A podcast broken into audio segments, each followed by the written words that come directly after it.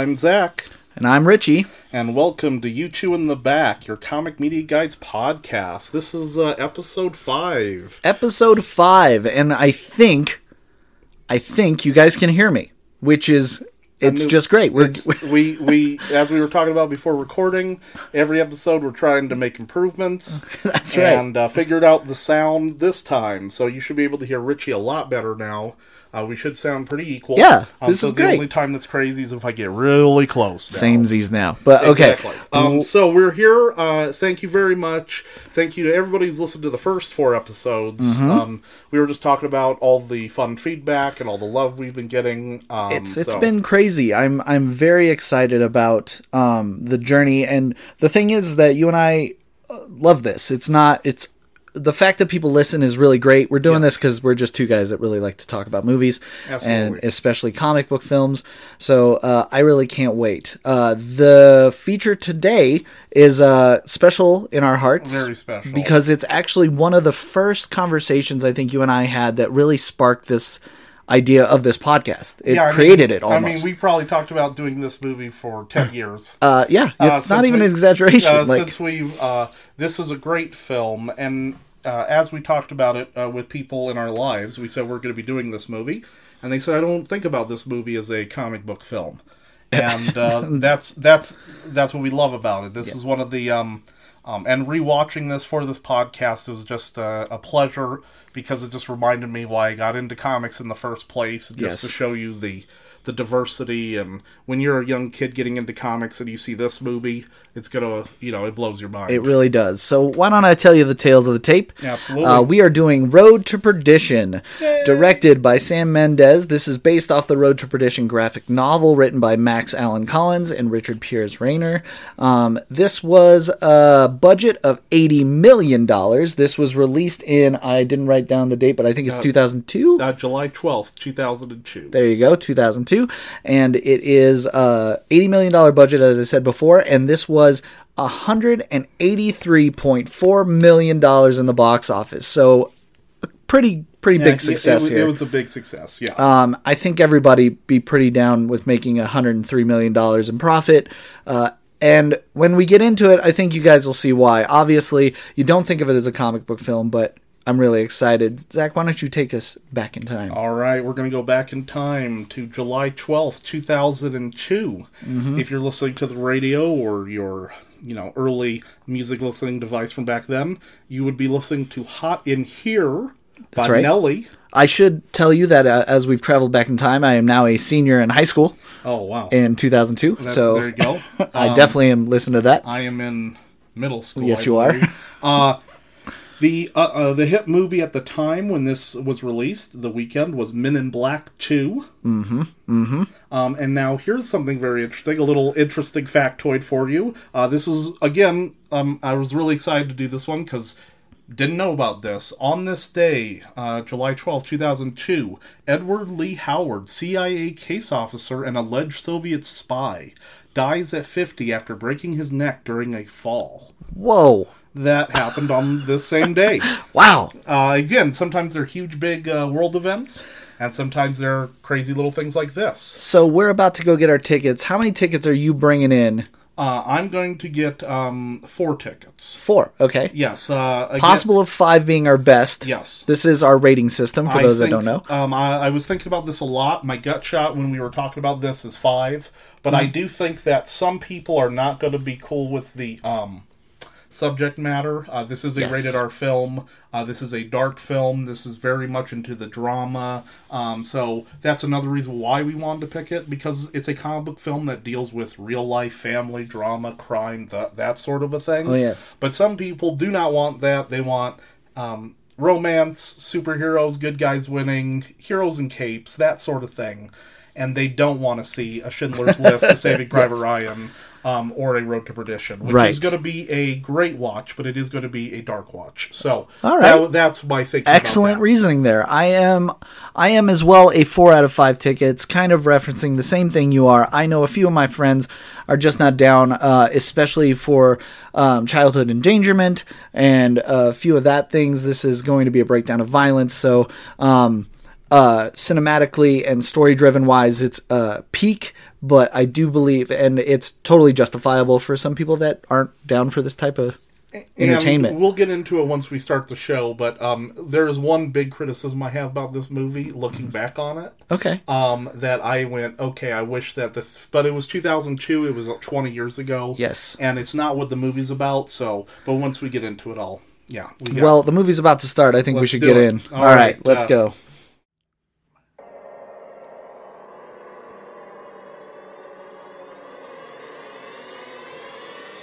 Hit play now.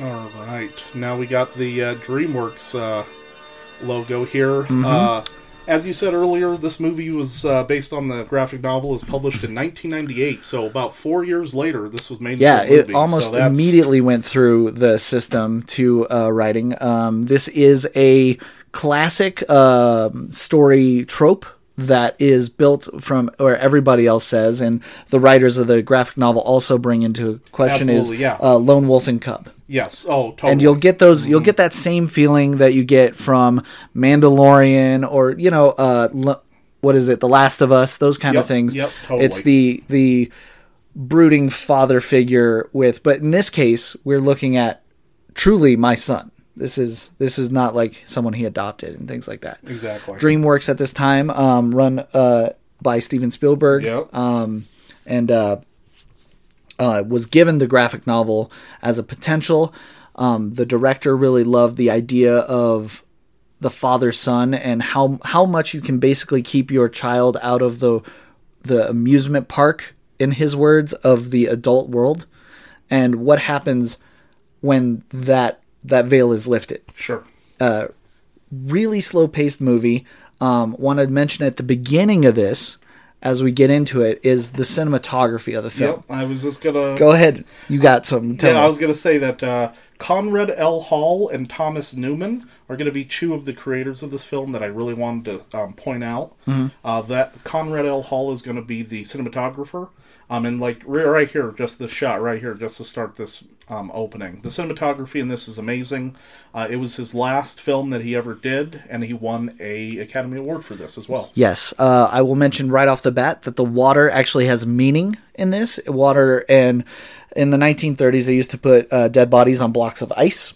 Mm-hmm. Uh, this was kind of a th- theme for Mendes, and said he he kind of brought the idea of the ice melting away your humanity and water associated And with death. with everything being frozen. Correct. and- so yeah. it starts with yes.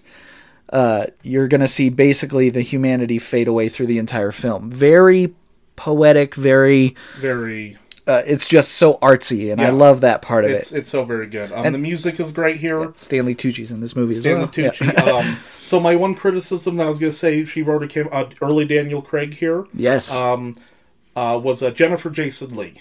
Ah, yeah. Uh, she literally has three lines, yeah. and I wish that they would have given her four minutes, just four minutes of Just screen to time. be yes. Um, yes. I know that that's not the point of the movie, Correct. um, but I just wish that they would have given her something other to do, say, than your dad gives us food. Be nice, Peter.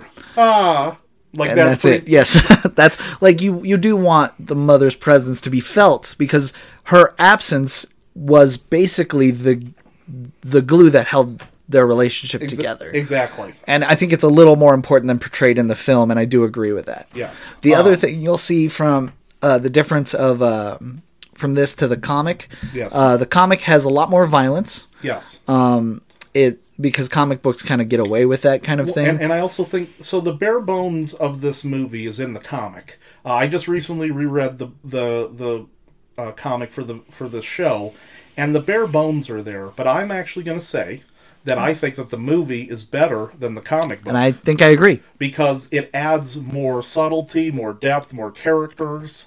Uh, more scenes. I mean, the basic premise is there that you're going to see in this movie, and there are some scenes lifted directly from the graphic novel. Yeah, so if you love this, you up. should definitely read. The A lot of the novel. dialogue is almost straight off the page. But they added scenes and they added stuff that just really helped. The, just love this movie. Mm-hmm. Um, love this music. Uh, the other uh, more cinematography notes here is at the beginning of the film, you're going to see very wide shots. Um, the idea of the wide shots and the father's going to be very in Tom Hanks's character is very far in the frame, center of the shots, distance basically is what they're trying to create here Yeah. visually. And then when this uh, change happens, we're gonna we're gonna slide into more close up shots. And Yeah. again, cinematic storytelling that you might not be thinking about the first time you watch this film. No, there's so much subtlety. It's great watching this film. I uh, I love it. Well, and I love also that it's a period piece. Um, Sam Mendes, if uh, you're listening there and going, oh, what else has this guy done? He's the one who did American Beauty. Uh, Mm-hmm. he did Skyfall and Spectre of the new James Bond films. Yes. He did 1917. So all those are great films. Excellent films all the way through. Uh, I do know that he actually was uh, enticed by this screenplay because of the uh, lack of words in it.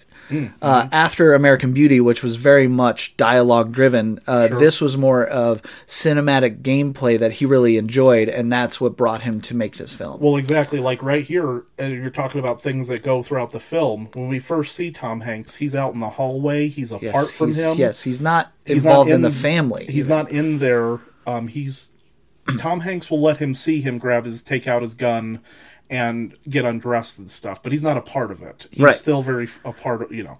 Um, and if this kid looks familiar to you, uh, Mm-hmm. he is now playing Superman in Superman and Lois on the Look WB. at that! I actually did not put that together. That's, That's great. Tyler Hoechlin. Oh wow! Yeah. Uh, he glue up.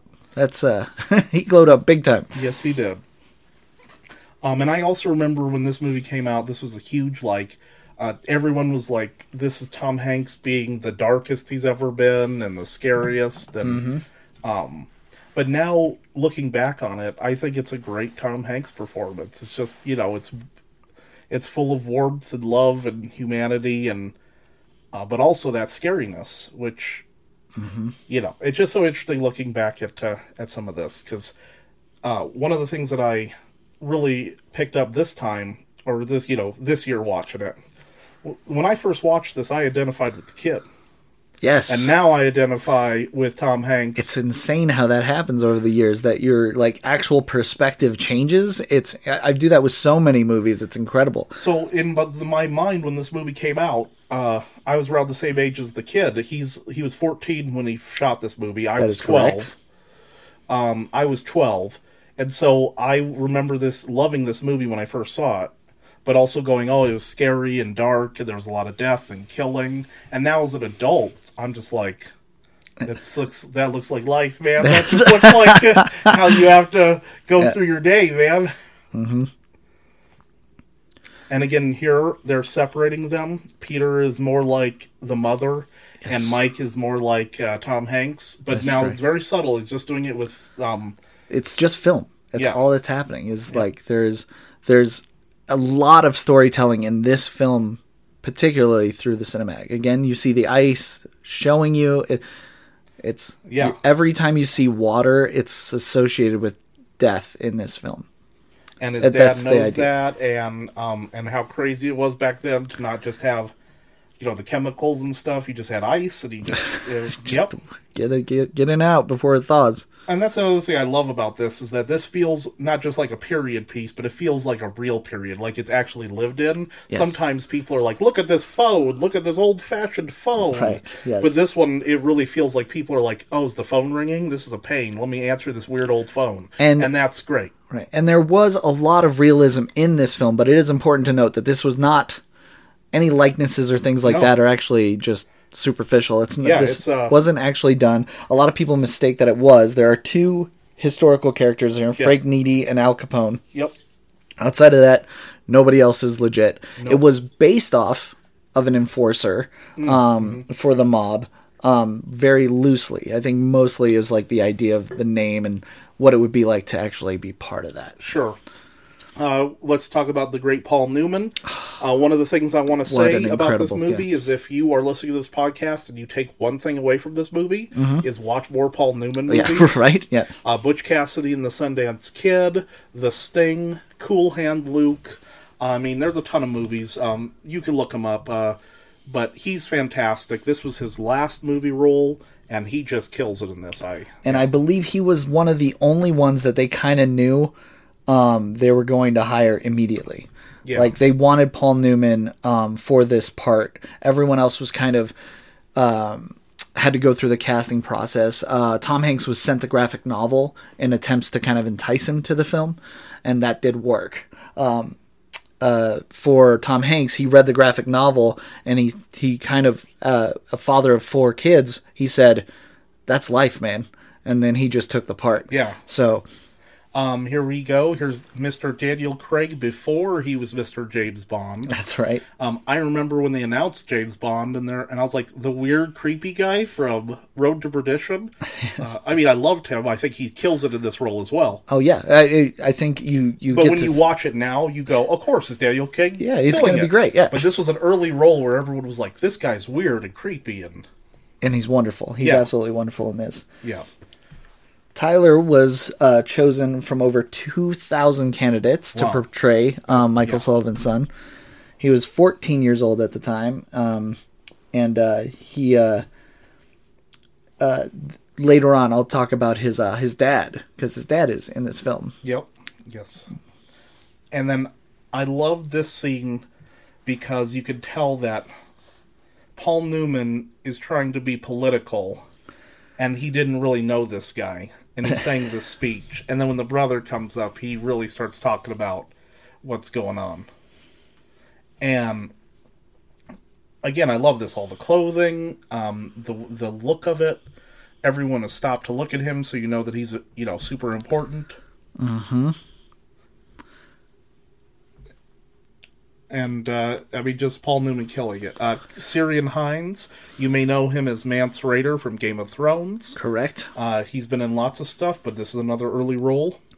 ton of talent in here. Uh, these are one of the films in when when it's brought up in the idea of like oh comic book movies are done like we're getting oversaturated and blah blah blah like you look and you go to say comic book films are oversaturated to me is to say creativity Yeah. is oversaturated. Yes. Like there is no limit, there is no wall that confines a a comic book film. No. Superhero film maybe we Sure. can have a little argument You can there. say superhero fatigue, and I can understand that.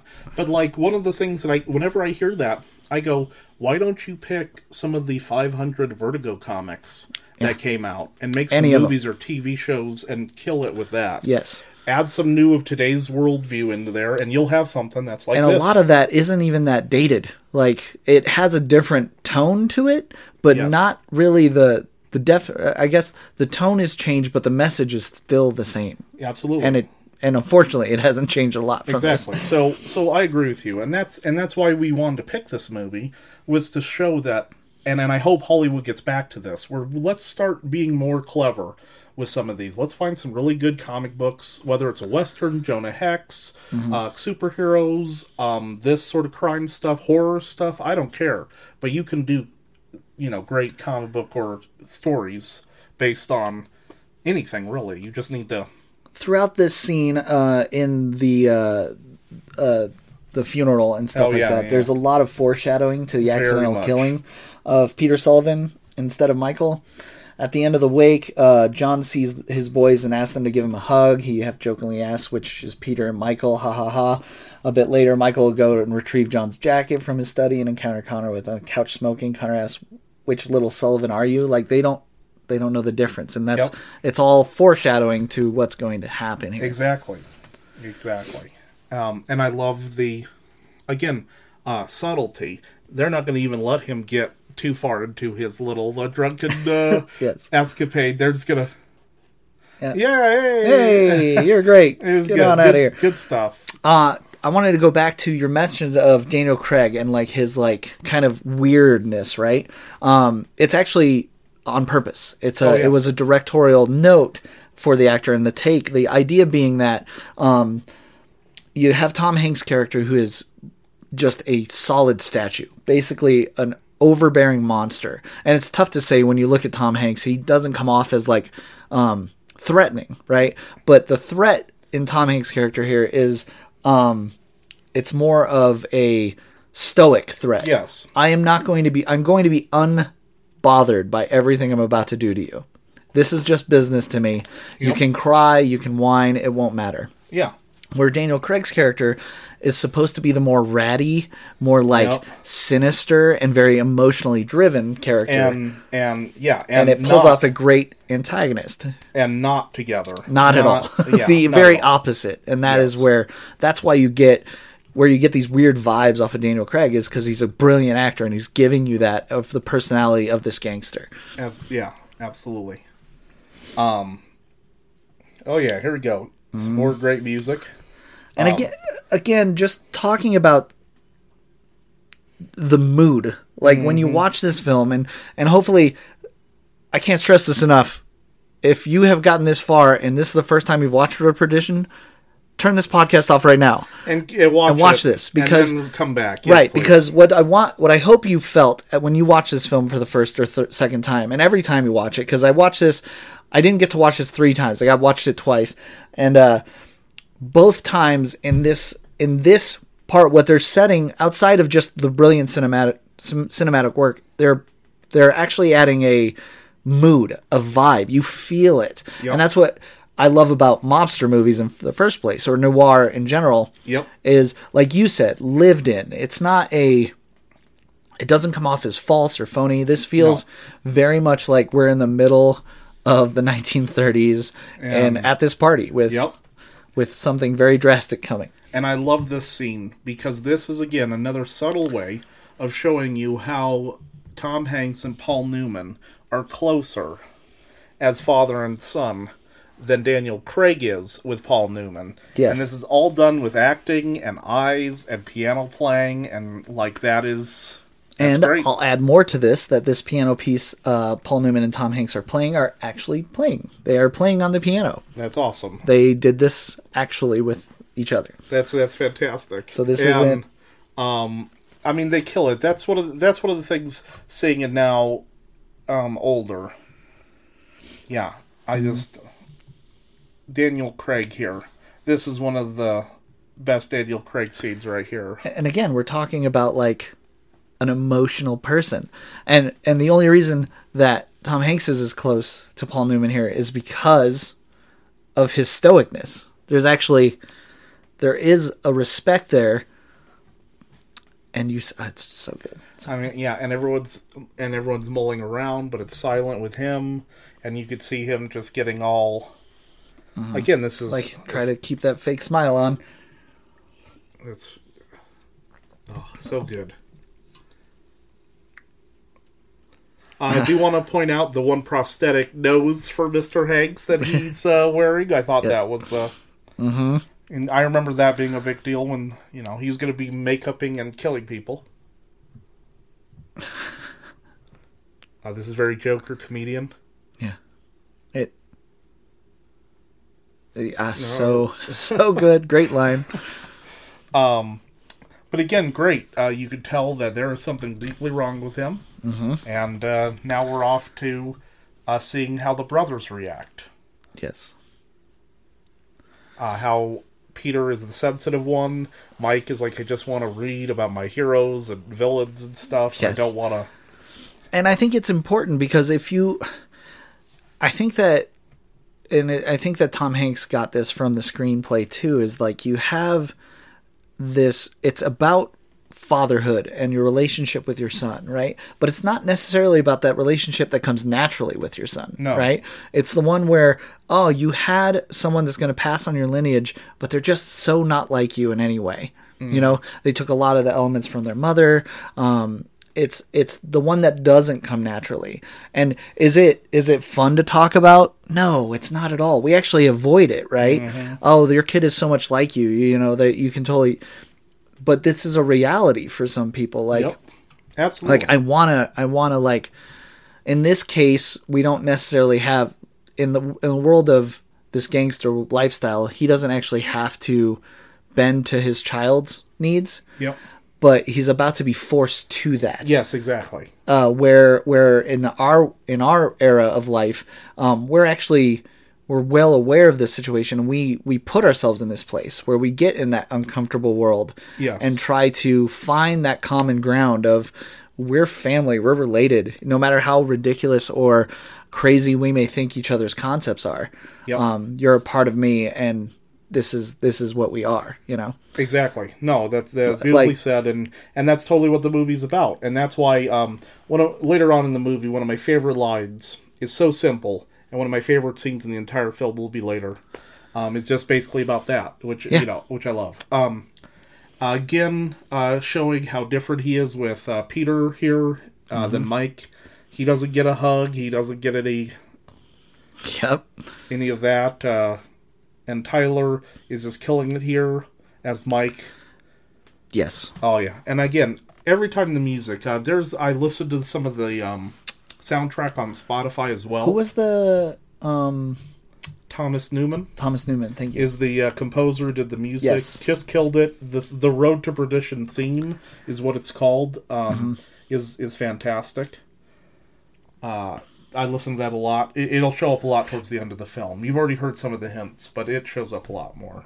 Um, all right, and now we're starting to get into the. Now we're starting to get into the crux of the story. Now we're getting into Again, he's about to do something real bad, and it's pouring rain. Mm-hmm. I'm going to point out your water themes. The, it's, you'll well, see it. exactly, but but that's one of the things that uh, got uh, Mr. Conrad his last Oscar was that he said he wanted to do um, every little shot to have some sort of thematic feeling to it. So, this and this is feel it. genuinely a great film. It's just a breakdown of like uh like cinematography and it, it uses all the tricks. It's doing all the storytelling, not tropes as much as tools in this Yeah. in this aspect. I love that. Uh, again, we get to see all the different cars and all the, you know, uh, I don't know, just one of those things where when you think back to the 30s, you go, "Oh yeah, these are just two guys in a car with guns gonna go see Just gonna go do something, yeah. But there's just you know, like you said, you know, the hats and the nostalgia and the thing. You don't, you know, you have this this feeling, but this stuff happened all the time. It's full of crime and mobsters and all that stuff. Uh, yep, seeing uh, where he's hid. Back then, you could hide in the trunk of your or in the seats of your car because they were like just boxes. This also shows the um uh, for me it's showing the right now we're in the child's perspective Yes, right? 100%. and we're we're seeing the innocence of it all right? Yes. like oh dad's going to work. I'm gonna see where dad's at. We're reading fictional stories about gangsters and things and, I, everything. I, I think he's a hero. yeah it's all very hints. It's all very hints of like things that are happening but not real ideas you know? And we're we like the like thomas here are going to be exposed to the reality of adulthood Yes, and I also wanted to point out here in a couple minutes uh, the sound design.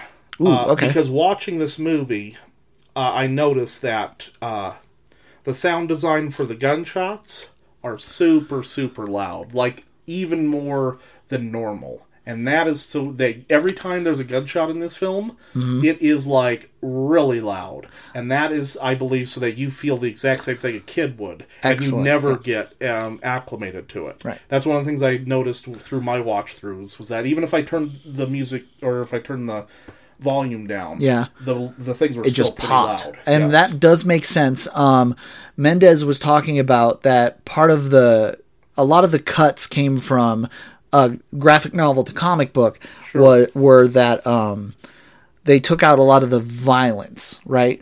But made sure that because this is a violent story Yes. the violence all all violence in here is with purpose. Yes, there every scene there's no gratuitous reason for carnage. Exactly. it's just purposeful. Well, and like this, um, now we're seeing it from his Again, perspective, perspective. through the uh, board, uh, and we're seeing the talk that we've been hearing about. But everyone has guns, so yes yes it's probably not going to end very well.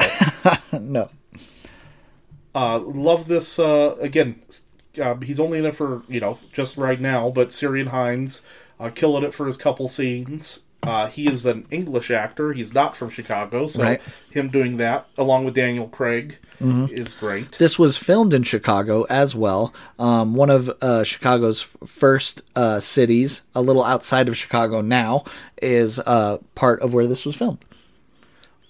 and you just had to come on come on you didn't have to and the thing i also love was that there is a b plot going on in this movie that is very subtle, and if you pay attention to it, it is still going on, but it's not paying. Att- you know, it's not going. Yeah, yeah. It's yeah. It's there. By the end of the movie, you find out w- w- what's happened with this brother. Yes. And this is again, this is a, a child looking like, oh, my hero dad. This guy's clearly that. Wait a minute. Standing behind him, he's Yeah. my protector. Yeah. Mm-hmm.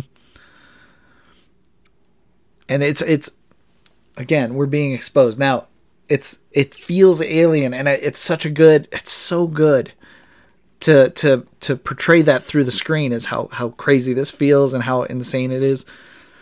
Yep. gonna have a bad day here in a second. And again, the slow mo and the cutting. Mm-hmm. you'll see there's not like a ton of blood everywhere. No, it's just a it's with purpose. This kid's life is now completely changed. Excellent call on that sound you, you even hear that the bullets landing and now this is exactly from the comic too. Um, he goes, "Who's that?" And there's a and the kid runs, and uh, this is almost exactly from the comic. But again, Yes. it's a beautiful shot here. It's beautifully done. This is, let's uh, see if we can catch when we start going into close-up shots because we have yet to really get in unless uh, like they did a close-up shot with paul newman and tom hanks Yes. on the piano because there was companionship Yes. It's like no. what do you mean by soul. hurt Yeah. we don't have words for this yet Trauma. Mm-hmm. And then uh That's right. Be man about it. back in the day, Emotional damage did not exist. Uh drink, have some drinks, rub some salt on the wound. Mm-hmm. This is great. Yeah. Yeah. Yes, he can keep a secret. He's my son. It's so good. and it's like yeah and again this this goes into things that i love in movies i was thinking about this like gladiator it's always the the the the loyal stand-up soldier who gets effed with. And then he goes okay well you know i tried to be cool. All right. he's like hey i've never done anything bad for you. I, Yep. i'm telling you that this is my son and We're good. go yeah we're gonna be good. But this guy cannot take that as a uh, as a fact so. The reap the repercussions of this are on another level. it's crazy.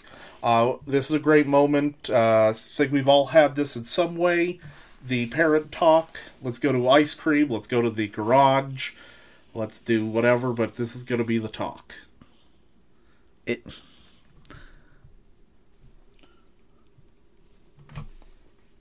And then here's the rationale for a life of crime. Mm-hmm.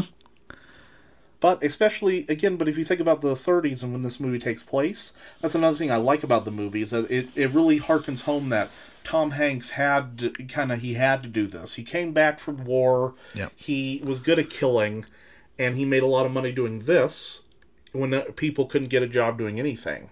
So it's kind of another like um, I, you know, it is cliche to say, but the road to perdition Yes. is many meanings in this movie. Yes. The road to an actual place, the road to an actual place with your soul, the road of your life for two different people, um, all of that. Uh, and yeah, it's just it's it's a brilliant movie. It's just something that you just keep thinking about it even after uh, uh, you see it. again the hint Yep. Of your- keeping it out in the um out in the garage. I love the music. Carry up the piano. You're gonna also see that the lighting is very dark, um, and again, the lighting just continually grows as you go through the movie. They're in it, their relationship, because the whole movie's based on the relationship, and that's the focus. yes. Um, it's not necessarily anything else outside the father-son relationship, which, No. like we said earlier, which is kind of not exactly how we probably would have done it if we had a critique. Yes. That that's my one critique, but I still think this is a great film. Um, you know. Uh, Oh, but, yeah. uh, but but Yes. But I just would have given Jennifer Jason Lee a couple more lines. I would have, yeah, I would have given the family unit unit a Yeah. bit more um focus just before you remove it. That's Yes. all. Yes. Exactly. arguably Mendes would probably tell us like that's not the point of the film, not the point, and yep. it'd be hard to argue. And and and I say probably back in 2002 he's right. I think in 2023 We recognize we a little bit a little more bit yeah. more. People need to know why am I supposed to caring about these? You know, blah blah blah. because they're not they're not just an element that were removed from um from the enforcer's life. It's um, It's supposed to be the thing that's Yeah. keeping him human. The thing that everything human. gets Yeah. taken away from this family. Yes. Menacing, but scary here. Great. Yeah. Well, and that's another take here is like your villains here have an eeriness. Like you mentioned Joker and potential of that, like, but there that's truly it's not like domineering. It's so like in the shadows creepy. Like you don't want to make a misstep and you and they really capitalize on that. They show you why you don't want to make a misstep here. No. Um. Do you think that our character knows what's going down here? I think Is he aware yet or no? I think that he is always on the lookout and he's um suspicious. Okay. But I also think that he feels like he's a loyal loyal soldier. So I don't think it's until the um you know, the next scene the Mm-hmm, but I think that he's hoping Oh, so like right here, I think you're right. He's hoping. We have a hope situation here. I think he's trying to say, "Hey, you know, I've yeah. he's trying to say I I'm No, that's true. You cannot. And again, this is this is not only mob mentality. If you're listening, it's also adulthood. Like Yep, exactly. I have to let go. You know, mm-hmm. all he's doing is keeping his son in a box because he's so scared of what it could become. Yep, uh, acting out after seeing somebody get murdered. You know that makes. Uh, I think you might have a false idea of justice. Oh, this is a great. I love uh, Paul and Daniel Craig here. so good. Um, this is the scene where I said this is why you needed Paul Newman because you need to be scared out of your mind when he slaps this table. Yes, and and it's so good. It pulls it off. Um, and then uh, if you recognize one of the other actors here, um, he's the uh, one of the actors who portrayed Doctor Connors in the Amazing Spider or the Spider-Man Sam Raimi films. Um, him. Oh Uh, yes. Dr. Curt Connors from Yes. the first couple. So, to establish lighting scenes in Road to Perdition, Mendes drew from the paintings of Edward Hopper as a source of inspiration, particularly Hopper's New York movie 1939. Um, the cinematographer Conrad Hall sought to convey similar atmospheric lighting in the first film scene, applying less is more mantra. That's why you're seeing all the darkness. I yeah, it's great. Um, Love it. It's a lot of it's from the top down, um, and oh, oh yeah, here it is. They draped the area um, with like black silk, so there wouldn't be like reflected light. I just my butthole puckered right there. exactly, It's like ah, ah exactly. Uh, rewatching this, I went, oh wow, yeah. yes, Paul, Daddy. What do I need to do? I'm sorry. sorry. I'm sorry. I just started washing dishes. I don't even know how that happened. And uh, yeah, and this is one of the only times you see James Bond go, oh, uh, But we see Daniel Craig in such more powerful roles that seeing him as meek is very weird. it's very interesting. he he yeah. almost exudes oozes the presence of confidence and things like that. Like Yes. it, it was probably a difficult role for him, but I I see it. It just clashes with what who we see. now, yes. Um, and then you have the weird, awkward. Okay, let's. Everyone's had a weird mom dad moment here. Mm-hmm. Let's see. And now we got uh,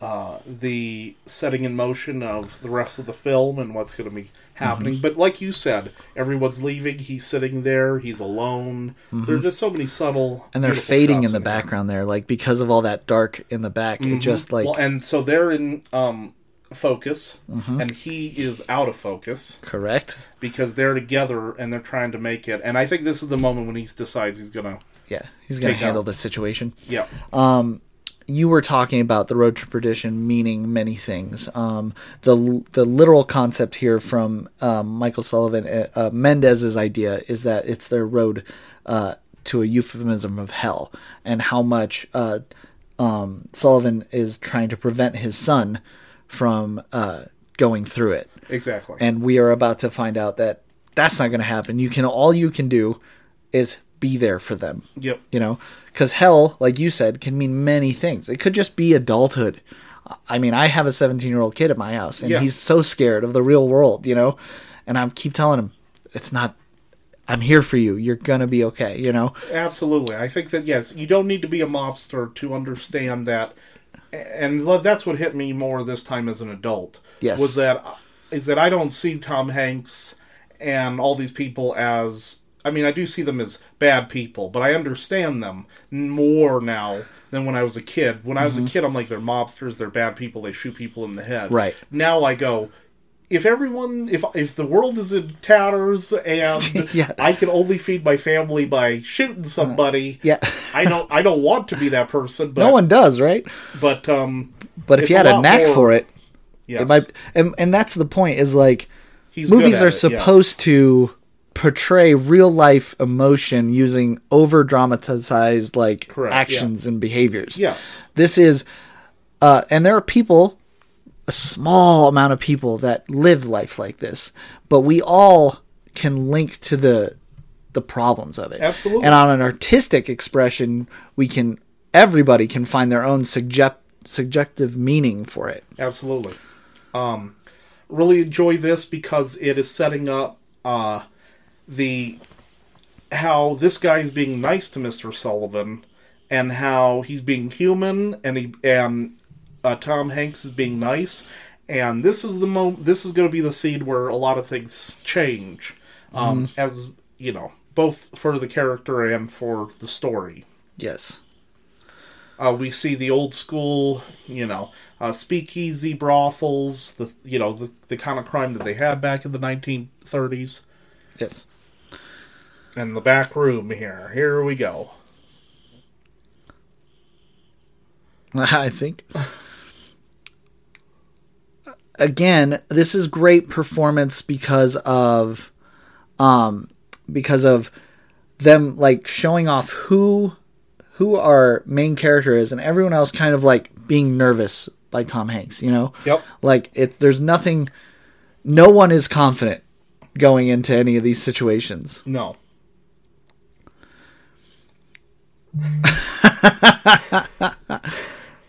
It's a great performance. Yes. Is he back?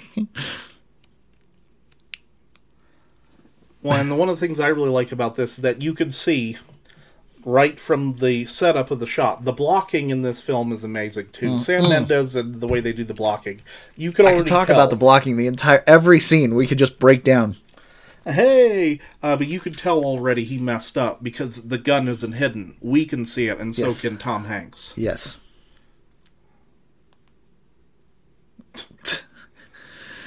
Great. He's like, and now this is like from the comic, uh, pretty much Yeah. almost exactly. Yeah, yeah, yep. Uh, but I think this is just such a clever um, way of trying to, you know. We always see it in the movies. Somebody comes and gets them a couple nights later or something, but this is like, hey, do a job for us. yes, yes. Uh, question to you. Now you talk about. it. Did you hit the comic book first, or Oh, was no, it I movie watched- first? Then I watched the movie first, and then when I was getting into comics and all that stuff, it was one of the first things I sought out, and that was my dipping my toe into other, you know. Mm-hmm. Yeah, yeah. Um, so I hadn't read it since then, and reading it again now, um, still really enjoyable. But you know, seeing the movie and comparing them, really, really love the movie now too. Uh, but no, saw the movie first as a kid. A couple years later, probably came again, it- face acting wise here, you can see you can see one person was calm as a cucumber, yeah. and the other was like, "I have made a mistake." And now I love this. He's like, okay, so what did this say? Well, Oh goodness, this is bad. so now it started. Now, Now, is, uh, yeah, Now it is time to. Oh, this is the brutal stuff. Uh, if people need uh, to look away if you're sensitive. This is the brutal stuff. But stuff. again, a brutal stuff with if if you're like, okay, I don't want to enjoy this concept. What you can enjoy is all the cinematography of it. Well, Everything very here is done with how he does purpose. Wait, there's death. Where's the water? In the bathtub. Yep. They just came out of a fresh bath. The close up on the eyes. Yes. And the, yep. And him hearing this, and and, Again, and I also love like the luck. This is luck when he comes up and he runs to the door and he can't be seen because of the reflection. Yes. that's just like this kid almost died. He's freaked out. Mm-hmm. He's standing here, and you're like, oh, he saw him. He's dead. This is it. And then he can't see you. Which again is just crazy and Excellent. Yeah. cinematography again. Yep. And also, it, it it just it's great. It's a perfect story. Um, and then, like you said, coming up here, I think this is a more chilling way to show Tom Hanks finding what he finds than the usual Yes. Law and Gro- Order CSI Right. Yes. um, sort of way. it's all purposeful. There's not a wasted shot in this film, which No. is in which is very rare with films. There like even scenes here, it's very you feel slow paced. The movie's around 118 minutes or so, Yeah. and you feel almost every minute. And that's okay. It's okay to sit in this. They're given they're just it's like staring at art, you yeah, know. no, this is a this is a this is um uh this is a movie you watch. This is a movie you chill and you vibe and you watch and you um this is not a wash of dishes which or- is which yeah. is exactly how I watch other really great gangster films. Like you know, when you watch Godfather, you sit and you just Yes. embrace. You know, Yes.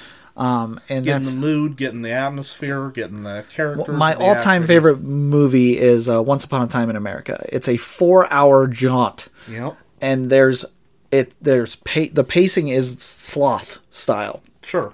But by the end of it, yeah. But by the end of it, I felt like I went through something. You know, Sure.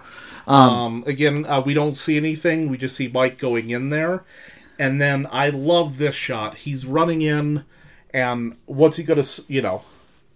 And then Tom Hanks just stops, and he sees him just distance. sitting there. Yep.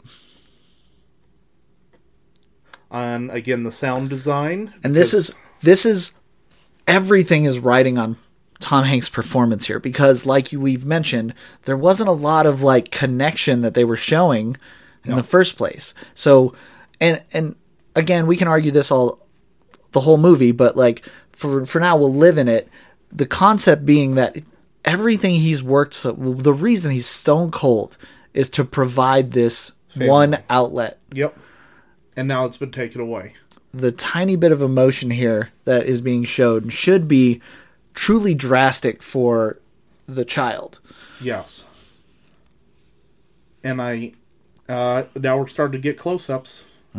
Already we're moving we're moving directly into like all right, and now he realizes that stuff has to happen. He still can't- has one son left, and uh, but Mm-hmm. but again, we never see what's in there. never. Now, uh, great scene here. Yeah. Oh yeah. Uh, again, I'm I'm sorry. I'm sorry. and he's so scared. I'll, Yes. So good, Paul Newman.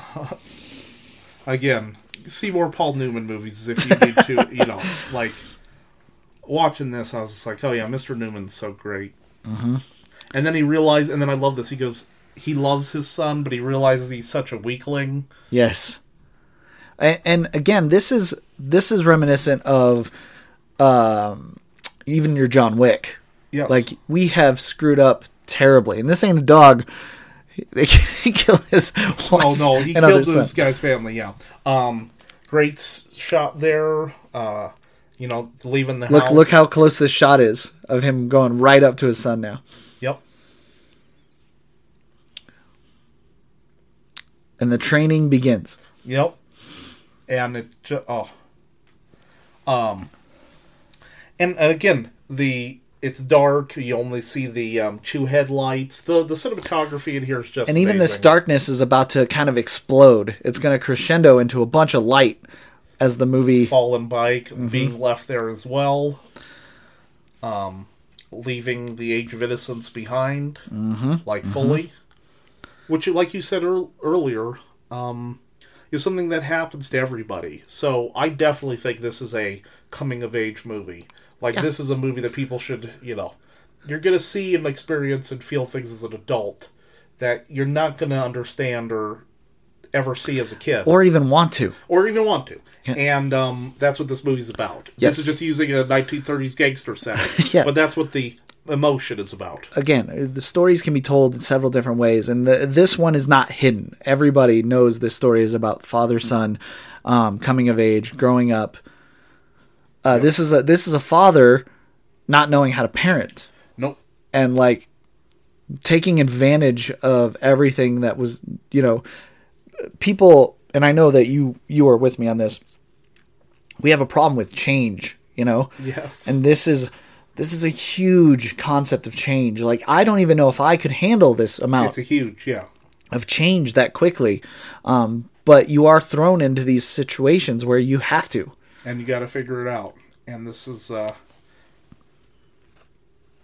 and I, and I do love how that's another thing I really enjoyed about this. Unlike other movies, there's a lot of escape valves. They go take this money, leave, kill this person, and then leave, or just do this and leave. Yeah, please- And he please just stop. keeps saying, "You don't understand. Yeah. this is the mission." And then I'll leave, and and that's wonderful. That's a great. Mm-hmm. I love the um um and again you're you're right. Uh, we're up close. We're going to be seeing everyone's reactions now. yes Now we we're very the- much in depth excellent there's a lot of awesome gangster mobsters here not quite john wick style in this aspect very slow paced but he's going to work his way up the ranks Yes, he will. Well, a messenger of people who uh one of the things to go back to the ideas of this film is like can a man be redeemed through his can his actions be redeemed through his childbearing yeah. can a child absolve all the sin that a man just drenched in blood blood Yep. can he remove that blood from his hands through the raising of his own child and Yep. that's that's a big question And that they're going to try to look through and yeah, exactly. The the Mike is trying to figure out how to keep his innocence, even though sadly we all know that it's been lost. right But it's Tom Hanks's job. His uphill battle is to keep him um, innocent and human throughout this. So that's his thing. And right that's- because his father's already gone like his dad is not he he cannot come up with the emotion that is deserved here or needed even yes, and it's to me amazing the the performance there is amazing you can see it through the whole film that all Sullivan wants to do, all Tom Hanks' character wants to do is hug his child and say, It's gonna be okay. yeah, I'm so sorry. This life, but he can't, he has no tools to do that. exactly. Zero. And and he's going to try and figure out how to keep him safe. And Right. they- yeah, it's great. It's just yeah. But here we are on the Mandalorian journey, Yep. on your Last of Us journey. love how kind of gray and you know 30s dust bowl everything's not g- glorious in real life you know it would be greener it Oh, would gosh, be yes, you yes. know but the, the the tones and the way that this you know But this- even even as gray and, and, and dismal as it is, look how much brighter we've already gotten, Yep, right? going into the big city We're shedding off the darkness. We're moving into connectivity and new adventure. yep love love that they got the old cars and made it you know just the uh like you said the old chicago this feels you know how m- what it must have been like to be in the 30s to go into a huge city like that because Mm-hmm. a lot of the country looked like what they had been showed earlier Yes. houses and a couple of big buildings but a city like this not many of them at that time like this shot right here with Mm-hmm. Again, uh, just- so good it's just so freaking good. I I can watch the scenes just over and over and over again. It's so good. But again, very clever. Where do you hide your kid if he's being looked at by mobsters? Mm-hmm. Uh, in the huge crowd of people smoking and reading their uh, newspapers, waiting for the train because Chicago does have a train system. It sure and does. You can uh, go around there. I have been there. It is weird for somebody who lives in Colorado because you know it's more of a long distance thing. But literally, there are people who go to work and do stuff every day on the on train. train. So, Absolutely, I did that um, last year. I went to the Bears game. We got on a train, got to Chicago, So got on a train, is- and went back. So I love that this is giving you that old school, you know, vibe of the Chicago 30s. Beautiful Mm-hmm. buildings. If you've ever been there, some of them are still around and they look like Oh this. yes, yes. and it's really great. Um, big fancy hotels, kind of like the Untouchables. Definitely feel the uh, um, mobster Al Capone-ness of this. You. Also, uh, know that you're entering an upper level of gangster. Correct, and that that is absolutely what we're doing here. Is we're showing you class now. Like, oh, you you got to go up to the high hoity-toity stuff if you want to take care of this problem. Yeah, Paul Newman and you know these guys are But all respect is being handed here, and even against these two obviously bigger dudes, there's still a fear here, mm-hmm. which I I appreciate because they're trying to show how how badass this guy is. very much. Um, the the I had the name. I found the name of the enforcer they were loosely basing this off of, and it was Looney Jim, Oh, okay. and uh, he was an enforcer. Um, um, and this was loosely based on actual events by a real enforcer named Looney Jim Gotcha. or John. I'm sorry, John Looney is John his name. Looney. John All Looney. right. Uh, the emotional Looney Jim, moment I think, is Punisher from that we Punisher. did. That's right. You're Yes. right. That's, that's amazing. Tie into our last episode. That's right. Um, but uh, here we see the uh, he can only be emotional when he's away from his father. Oh yeah, he couldn't do this in front of his dad. No. Um, you know, see that, and also I love that we lingered a little bit ago on the Lone Ranger, and you feel like he knows that his dad's not a hero now. Yes. Yes. You also get this feeling that he doesn't usually wait around, but this time he's been sitting here waiting in this waiting room. For, Yeah. Usually he gets to walk right in. yeah, for like twenty minutes. Uh, the other concept there is um, when you said heroes to villains, you also kind of lose that idea the older you get. Like, Yes. what is a villain? What is, you know, a hero outside of your perspective? You know, Exactly. And when yes, you're a kid, especially a religious kid growing up in the 30s, you you're have told a if real clear somebody, cut. Yeah, you're just evil no matter what. But we all know that there's a lot more to it. Like now, he has to kill people to protect his kid, yes, no matter what, and we all can um, understand that. Uh, somebody says for some reason we're going to come after your family. We're all like, cool, let's grab some weapons and go after it. Yes. So that is something very human that is Yes. going on. But he doesn't understand it. We do as adults. Stanley Tucci here, the great Stanley it. Tucci. Um, um, Doctor uh, uh, Arnheim from uh, Yes. Captain America. Yes. Mm-hmm. I would like to kill the man who murdered my family. Unfortunately, he's the son. and and I love that he uh, again the blocking in this scene is amazing Mm-hmm. because he's talking to him. He's just being very subtle, very calm, and then you find out who's also been listening. Yeah, and well, and you have to think about uh, this is this is two toned in the story, and also fits the theme. There's not only one father trying to protect the son here. Nope, There's two. there's two exactly. One of these sons has to go down, Yep, exactly. Yep. and uh, that that is the like. Sure, we're we're on the side of Sullivan, sure, but that doesn't change the fact that there's two stories going on here. Absolutely. Yeah, I love that. And even uh Mm-hmm. Yep.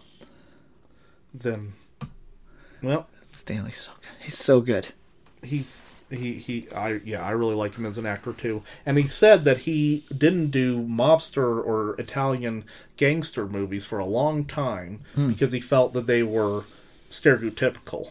But when he got this movie, it was not stereotypical. Yes, correct. Because it, was again, it was that it's that lone wolf and Cl- cub. If you haven't, if you've ever heard that word, lone wolf and cub, it's a manga that is on. It's just inspired so many people. Exactly. And some of your great, the greatest stories told, even up into today with your Mandalorian, as I've said several times, Yep. it's it's all from that s- series. So if you Lone samurai Yeah. with his baby Yeah. in a little cart having to go across and, go, yeah. and live. Yep. So if you have yet to read those, This is my number one tip and suggestion: is go find those books. Uh, Road to Perdition, Lone Wolf and Cub, great um, ways if you haven't read anything other than superhero comics that you're Oh, listening yeah. to us.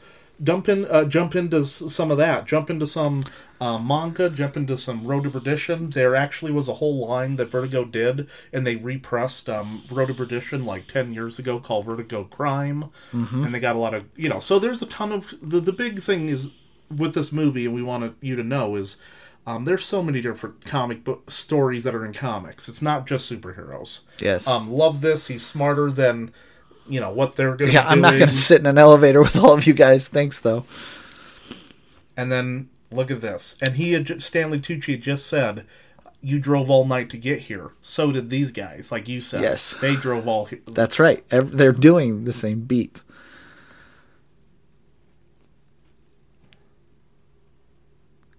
And here's another layer to this storytelling. What if I told you he's not just protecting one son? Yep. He's He yep. he genuinely doesn't want to kill Sullivan here.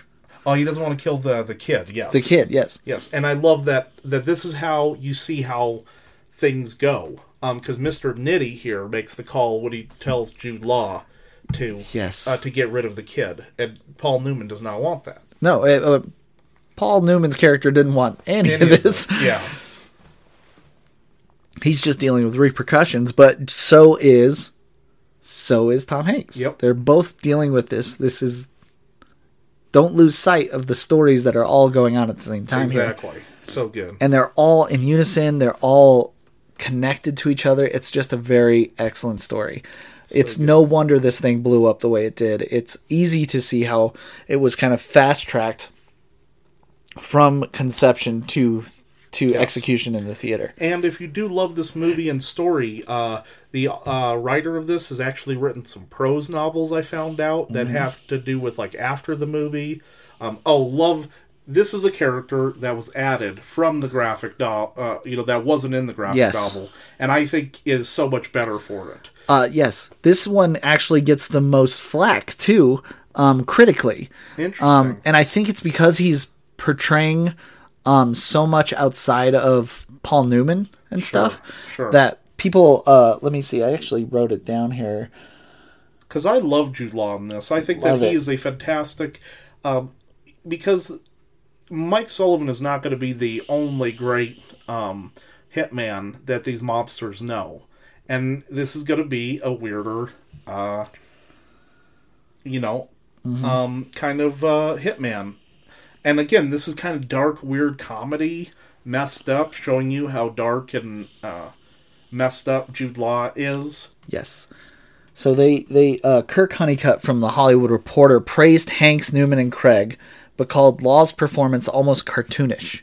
Uh, he complimented the ha- Hanks and Newman the acting together with the confidence of titans. Their talents in service of the character um, were breathtaking.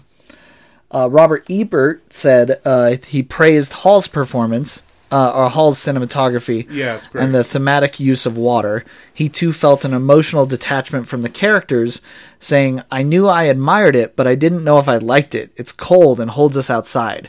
And I think that's a great description of how this movie feels. It's Sure. like it does keep, it wants you in, but it keeps you at a distance. Sure. You never really quite attach to them because I think all of them are so trying to find that connection in themselves. Exactly. Yes. Exactly. Um, but back in the day, this is how photos were done. You had a uh, uh, red room that you could have red lights in there, so you know do that.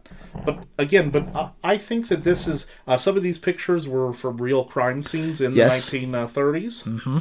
Uh, so there were people who who uh, took photos like this Oh yeah.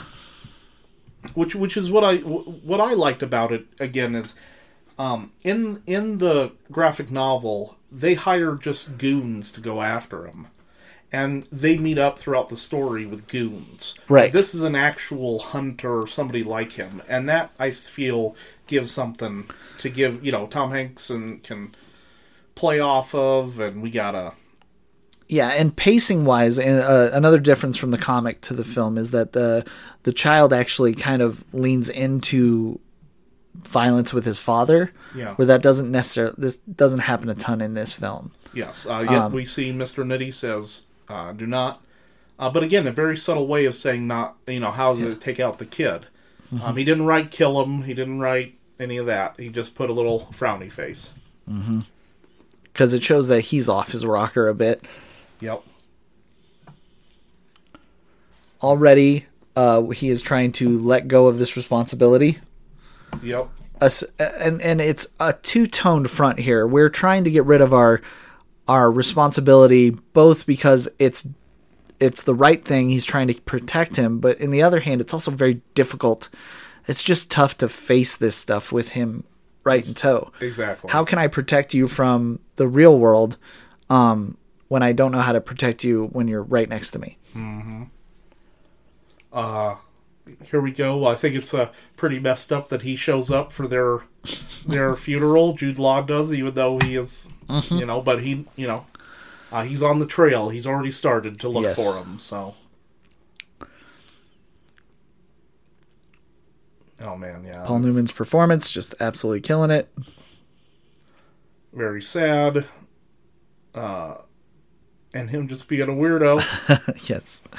And I love that because he was still pretty young when they did this, so he had them cut his hair so it looks all weird and Off, yeah. off, and um, he got his uh, grew out his fingernails and um, just really tried to add to it. Now in the graphic novel, he stops a lot at churches during the story. This is kind of one of the only times they do that. Is kind of a him saying goodbye thing. But in the graphic novel, it's way more like, you know, he's Ritual, stopping to do a guilt thing. But I understand why they cut that because you don't want him stopping at a church every.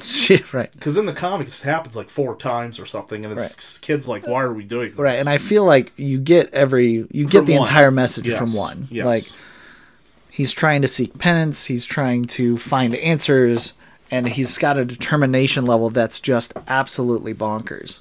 Yeah. And that, but that was something I found interesting. And again, oh yeah, um, early Photoshop here, early uh, Photoshop yep. of an old, uh, old photo. but again, here we have with subtleties because he's in the house. He's going to be overhearing this conversation that's going to be happening soon, and that's going to be tying up the entire film. Like, Oh yeah, the everything. And also uh remember when we were talking about how everything's on purpose, right? yes, Remember how dark this house was.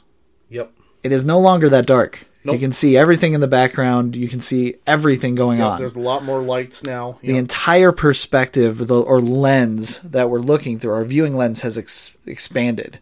It's been highlighted. Yep, old school telephones with their one ear and their love that. Mm-hmm. So you're seeing you're just seeing a lot of artistic talent happening all at one time, and all you're doing is kind of observing a movie. It's great. Yes. This is, you know, Again, the the silence of this movie is just it's just daunting. You know, Well, and and and the acting because you need that silence to see the reaction on all these people's faces. And right here, this shot, you can see that's from Jude Law's perspective. Mm. In he the was dark, listening yep. Um, and now this is cool too to show you that he's even more on top of it. Like he's like operator. Um, but I just love like again that subtlety. It doesn't show Jude Law in the shadows. It just Right. from that perspective. from that you see a monster lurking in the shadows, Yep. and we are through that perspective. and he's just being really, really creepy. Um, it's really funny that you say that it was over the top because maybe back then it was over the top. We but- just watched Punisher. Yeah, Okay. yeah, yes. So like you and I, I I feel like we that this is so absolutely minor compared to what we just saw. And in a superhero film, your villain is supposed to be eccentric. I see that there he has some eccentricness to him, Sure. but it's not. To me, it's not. Uh, to me, it's not over the top. To me, It's it not over the in top, because yeah. it, it, it fits in with. Um, and I didn't say that. Kirk Honeycutt sure, said sure, that. sure, sure, sure. no, but I can see, I can see um, that. Uh, and if I remember correctly, But like you said, he was added outside of the graphic novel. So Yeah. seeing that it's probably a good eye that catches like there's something not right with this character here. Sure. Because it was manifested. Yes. You know? Yes. And that might be what they're picking up on. Probably- it's not yeah, no, no, it you're might not be overacting or Looney Tune behavior. It's just like It is an addition. You're where right. where is this character coming from? And Yes. arguably, I agree with you that like this is his character is more important than just goons. You know, Yes, there yes. needs to be an antagonist that's truly coming out. you need somebody who's like um, an opposite to Tom Hanks. Who's the other guy who draws Right. the fear and the thing? And he's not stoic and cool and Right. a family man. He's weird. He takes photos of the dead, Right. and he is um. But he's just as good, which is what I like. just as good in a different way. yes, with hunting. Yes. Yes. Uh, the little diner here, the shots of the cars coming through the fog and stuff. This is like, this is all paint worthy shots it, it- for he deserved uh, that. Uh, Look at look how good this is. Like he's a driven man, and he doesn't have those qualms uh-uh. holding him back that perhaps our protagonist. Yes, yes, our, our our our main people, yes, Yes. our main characters, yes. But then I love this. The kid's asleep, so he's like looking for a kid, so he's not seeing one, but he sees Sullivan. yes, and he's So- very confused. Yeah, So, um, it's a great uh, meeting of these two, but also trying to figure out what's going on. And there's a lot of great acting here, where I think it also shows an importance because until this moment, we've basically only seen people that are afraid of Sullivan, yes, and even this his kid, gentleman yep. is not. nope, And that should tell you everything you need to know about the character itself. Absolutely. Uh, back in the day, an old school diner. Just look at that out in the middle of nowhere. Just the one light. Like how, uh, like how crazy would that would that have been? But I love this set. I love this, you know. And this is when we get to see. Uh, I I think that the acting with between these two and he's already, you know, checking about. Already clocked him. He he knows that ain't right. But this is a guy that doesn't trust anyone anyway. And and I thought Jude Jude Law is so weird. He's He's great. he's weird, yeah. everything. And Tom Hanks knows something's off now. Immediately. And again, this is all being portrayed by visual cues. And it's tough on a podcast to kind of express like what that looks like, but it's Yeah. so good. It's it's so very good, yeah. Yep, a prohibition. Uh, couple years there back then that uh, Mm-hmm. alcohol was illegal. You couldn't have it, but people still drank it. Yeah, it didn't. All it did was make a few people very, very rich. That's Yeah. all that happened Yeah. when they. Uh, added to crime. I love this an old school um, hand manual Oh yeah, camera. these two already know exactly what's going down, and they're just playing parts. Yep. It's great. Yeah. He's like, I'm getting this ready, and uh,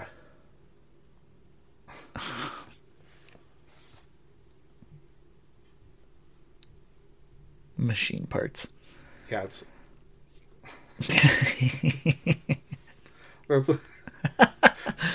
And I don't like. I can see where they go. Oh, it's cartoonish. It's not cartoonish. No, it's, it's- menacing. Yes. It's, it's the idea of fluidity against stoic. You know, it's Yes. it's the rock versus water. Yes. And he is water, death. he loves the in chaos of it all, and mm-hmm. Sullivan does not. Ooh, yeah, great, yeah, great sh- close up there, and Uh, dead bodies, he says. well, we know he does, that was a lie. and we know that they both have killed people. Mm-hmm.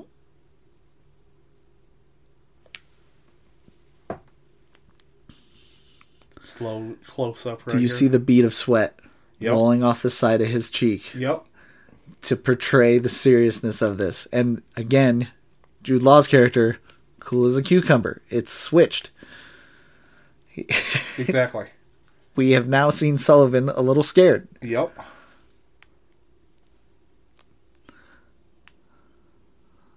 Yeah. Yeah. Yeah. a great little insert there. Um, and back in the day when you ate in a full coat, suit, hat. I'd be sweating, and it would have. I've no no. no, I'm not nervous. Sir. I'm not a nervous. and a hat Yeah. and a tie, I just have really high blood pressure.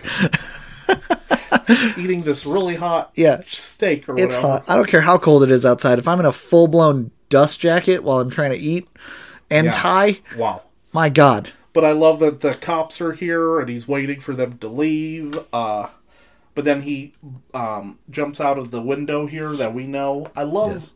Again the the subtleties there, and he has a. Uh, if I remember correctly, I'm not a gun expert, but that I believe is a German Luger. Luger is what I was going to So, say too. Yes. um, so which is a really interesting gun to have. Well, he got to leave a got- tip. Outs got him, outsmarted him. Very, yeah. And we thought he was going to use You to thought- kill him, but It's a misdirect.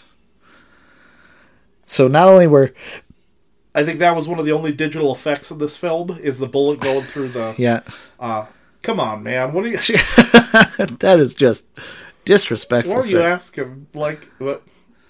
Again, It said "eat" with his face Yes. right next to it. and then you have the two misdirects: one to the audience, and the other to Jude Law. Yes, I love this scene because it's like, okay, this is the come to uh, dad moment. The. We've all had this conversation with our father, and it wasn't great.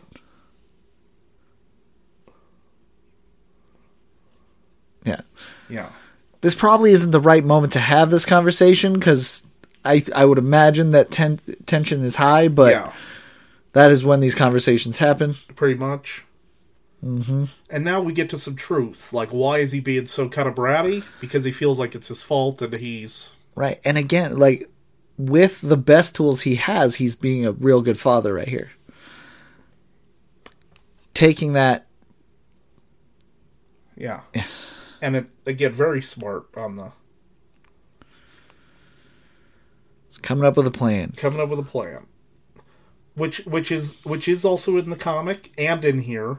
And I like that it's um I don't know how to describe it, but it's a really good way to get a third act going, but to wrap it up, but to also add something into the movie. You know, it's Right. a fun thing that the dad and father can do together. Yeah, and, it, and it's part of the journey is recognizing that you don't have to be distant no matter what. You can be it's it is again, like we started at the beginning, it's kind of scary and daunting when you have a child. It's even worse when you have no connection to that child. Yes. And when you break open that door, whether be it forced or you journey yourself, you might just find yourself surprised at what you do have in Exactly.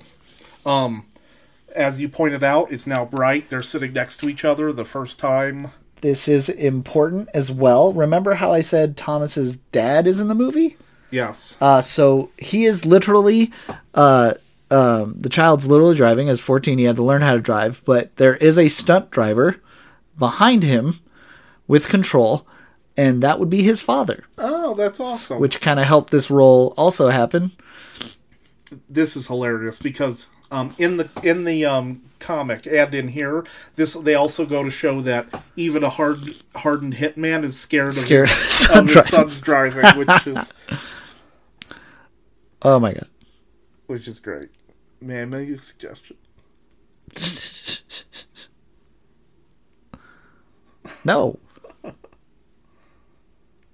And that's again, but this is very now we're starting to get into father and son dynamics. It Um, poetry in motion. We're in the midst of it right now, and it's fantastic. He is actually driving this car. and I look out. The only thing is that they they have a uh, they have a stunt driver in the back who is his dad. So I'm sure both Tom Hanks and his father were both like, "Oh my god."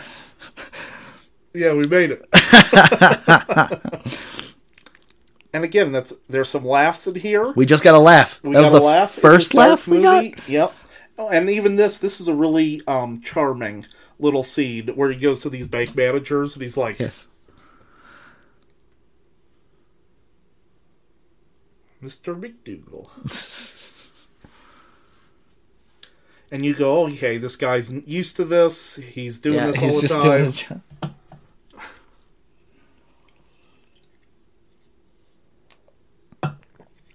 Again, and we've seen millions of bank robberies, but how many times have we seen a mobster rob mobster banks for only mobster money? That's a fun little twist.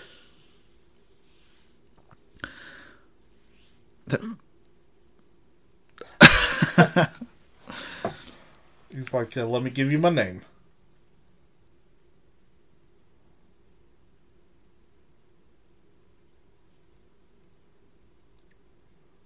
Yeah, I love. Uh, this is almost verbatim from the graphic novel right here. Yeah. I won't be very happy. So good.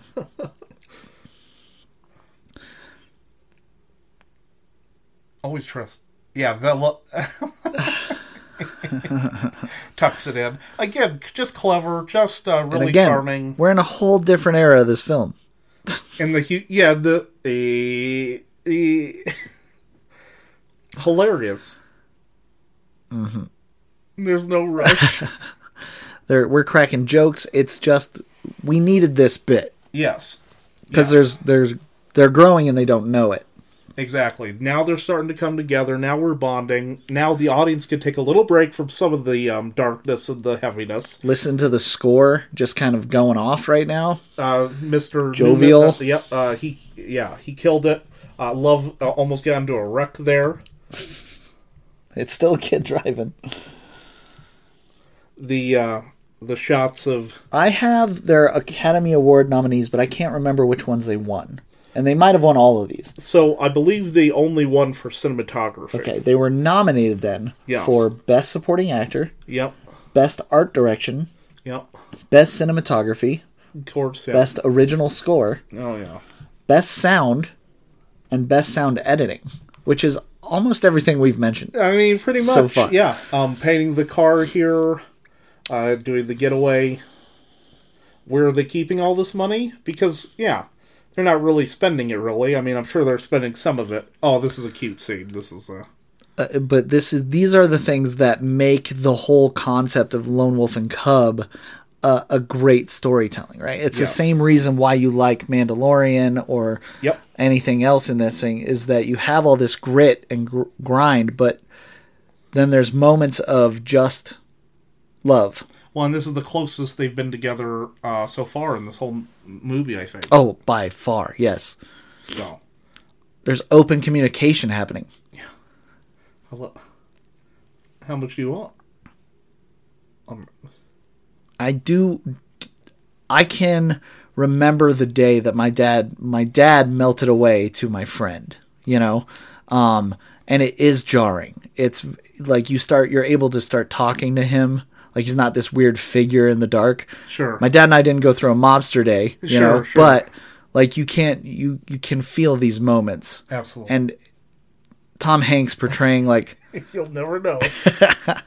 exactly. how many no, could I got? Yeah. Yeah, it's you're right. Yeah. Tom Hanks portraying a loving father, that's he's got so much charm, it's not even it's not even funny. So good. Um Meanwhile, meanwhile, he's haunted. He's sitting in his room haunted and he's and he's like I don't want to talk to my son. I don't want to deal with any of this. This is such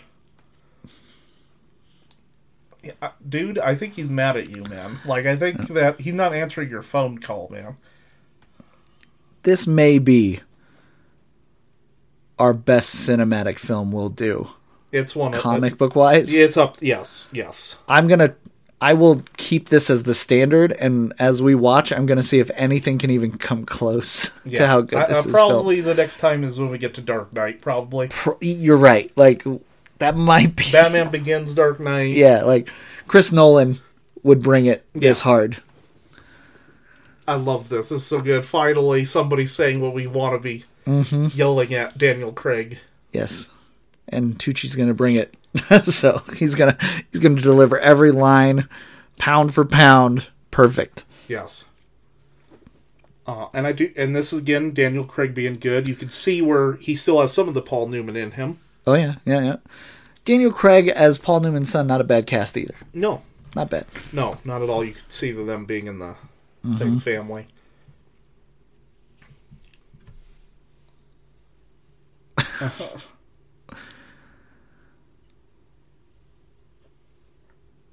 And now this again uh, is very smart. They would take their money out after. Uh,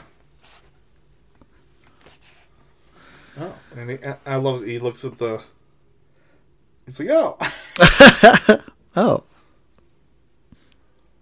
the accountant.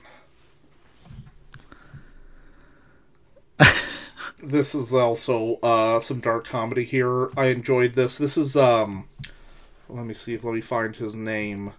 Uh, I believe it's uh, Dylan Baker, um, and he uh, you may recognize him as Curt Connors from uh, Amazing Spider-Man. He never got to become the Lizard in the Sam Raimi films, but he's uh, that's that actor right there. yep. Let's see. Oh, Just side note, they painted the hell out of that car. They did. They did a great job. really did. Him sitting there with his weird coin.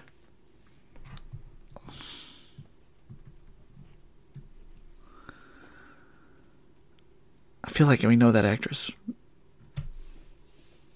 Yeah, she does look familiar. And again, the blocking here is going to be great. So now we set up that Mm-hmm. when the blocking's happening, something bad's going to happen. Setting up the scene that's going to be uh, uh, by giving him a. Yep. All right. Ready to do some. Ready to do some crime. I love how particular he is, kid, with the bacon and all that. Back in the day when it Yeah. could be that um.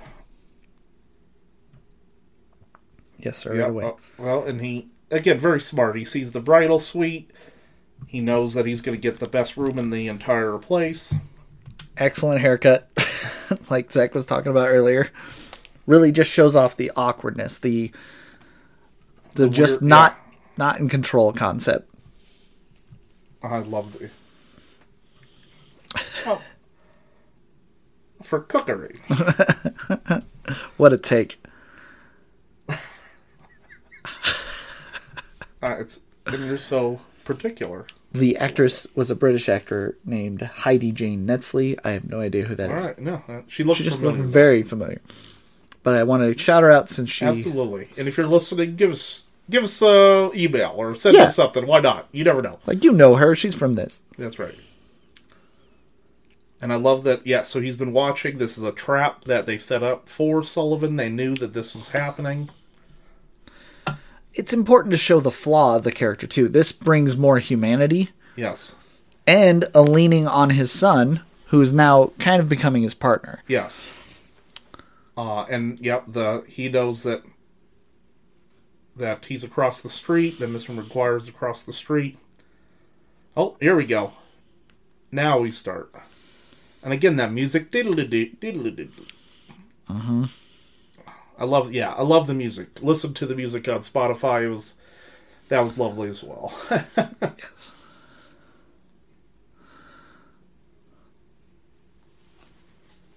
yeah, So the actor, is yeah, he and and the uh, back in the day uh, ticker tape for the uh, uh, stock market. Yes. no computers or phones or anything. So that's how he uh, kept hold of the stock. Which market, one is it, he said? Which one is it? I- nope. Don't No, go to don't Lone. Ranger. Don't do that. He opens and there the, the page with the gun. Yep. Caught it. Look at him learning. That shows progress because he's missed two Yep. encounters, but caught this third one because he's he's more on point. now Ah, he can't hear it. Again, the sound design on this, you can't hear it, but it all. But you understand why it didn't just happen out of nowhere. Right. Better start over. Oh yeah.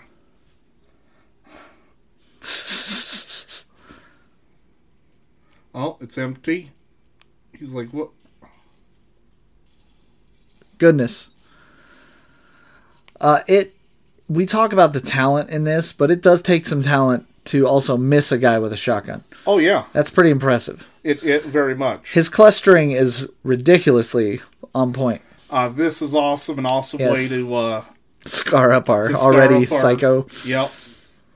And I love that he's going to go in there to see what's happened. And what happened to him? Oh, Oops. Got shot. I guess you didn't miss somebody with a shotgun, right? Nope, he did not. now time to take the the math books, all the uh, But this is again, this is this shows the the growth that we've had here. Now his his son has essentially helped him yep, and uh, becoming more dangerous. Um, and it's still pulling off the same um, same message without messing with uh, like the comic book would have had him actually shooting Yes. at this point, you know. Yes. And I I agree with Mendes that you don't need it here. no. I love that he's still uh, yeah got hit, but he's even still hunting even after the uh, Yeah. he got hurt. Watch the road. Don't worry about it. Great shot here with just the. Mm-hmm. And again, I love this. Now he's in black. We can't see him. Mm-hmm. And we see that uh, he messed And up. that might have been the first time that uh, Jude Law's character like was injured. Like he's never felt that kind Yeah. of like he's meeting a match almost. Like Exactly. Yep. Oh, and then uh, here we go. Love the setup. This was not in the graphic novel, and I love the addition to this. And how do you uh, people's? Uh, I was watching some reactions to Mm-hmm. this movie, people online, and a lot of people say, "How can this movie have a happy ending?" Right. This is setting up for a happy ending. This is. right here, starting even right now. Right, and uh, it's important to me to that it adds the idea of um, the son now becoming the protector. Yes, He's doing the things that his dad would have done Yes. in his stead. there's growth. that theme. The theme right here. It's so beautiful. One of the most beautiful themes in Oh, you're- movies. yes, I on the score, this. yes. Yes. But like you said, he's sitting here watching over him now. He's the protector. Watching his dad, who again, more things that he's never seen his father do. Uh, feeding him. Like, Yep. come on, like, you know. This is his dad's in the weakest state he's ever seen him. And this would have been nice if this was homaging his mother taking care of him earlier. You know, that's those are the the tiny hints we miss because we focused on the fatherhood side of this. Yes. I love this because I love that even he's starting to understand their bonding, but he doesn't understand how much his son loves him. Right. He and he doesn't even get why he would. It's, this is a beautiful, yeah.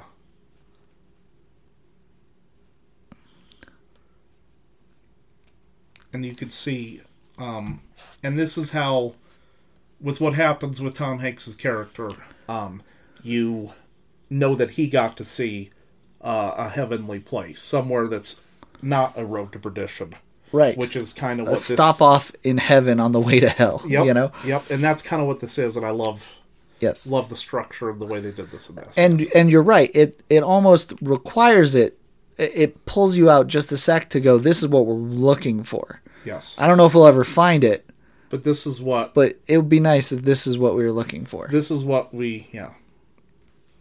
We thought we had this, but this is what it actually yeah is. correct A peaceful home with you know all that. Um, and now, like you said, he's starting to treat his son like a man here. Uh, you know, you can come sit down if you want. You know, you don't have you know all that talking about math.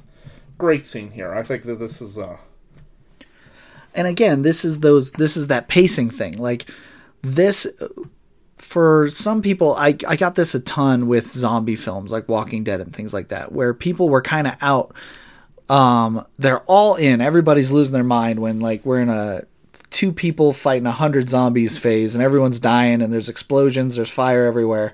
And then everybody's kind of out when it slows down and it starts talking about the humanity of it right?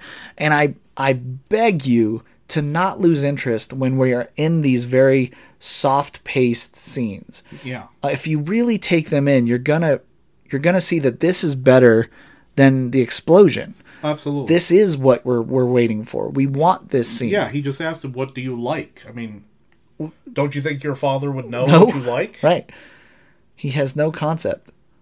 And this is it. This is our, our big precipice of the the movie. The rest is you know, we, we go to a We don't really. This is what we were working for, Yes. The and it's and it's in such a slow paced part, and I, it it's wonderful. oh, but but a real part. This is you know so late real. night. real is the right word. night, yeah. Yes. Talk with your dad.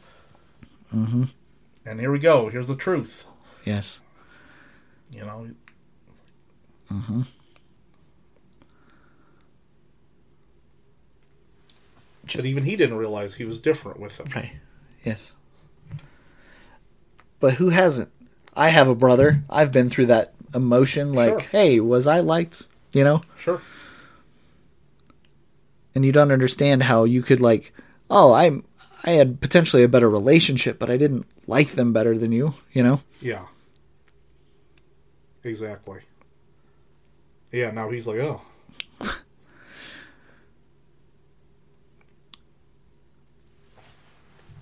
Yeah, I think that he was acting different, but not intentionally. Yeah. It's not an intentional. i was just thing. reacting to how he was Yeah. You were more like me. Mm-hmm.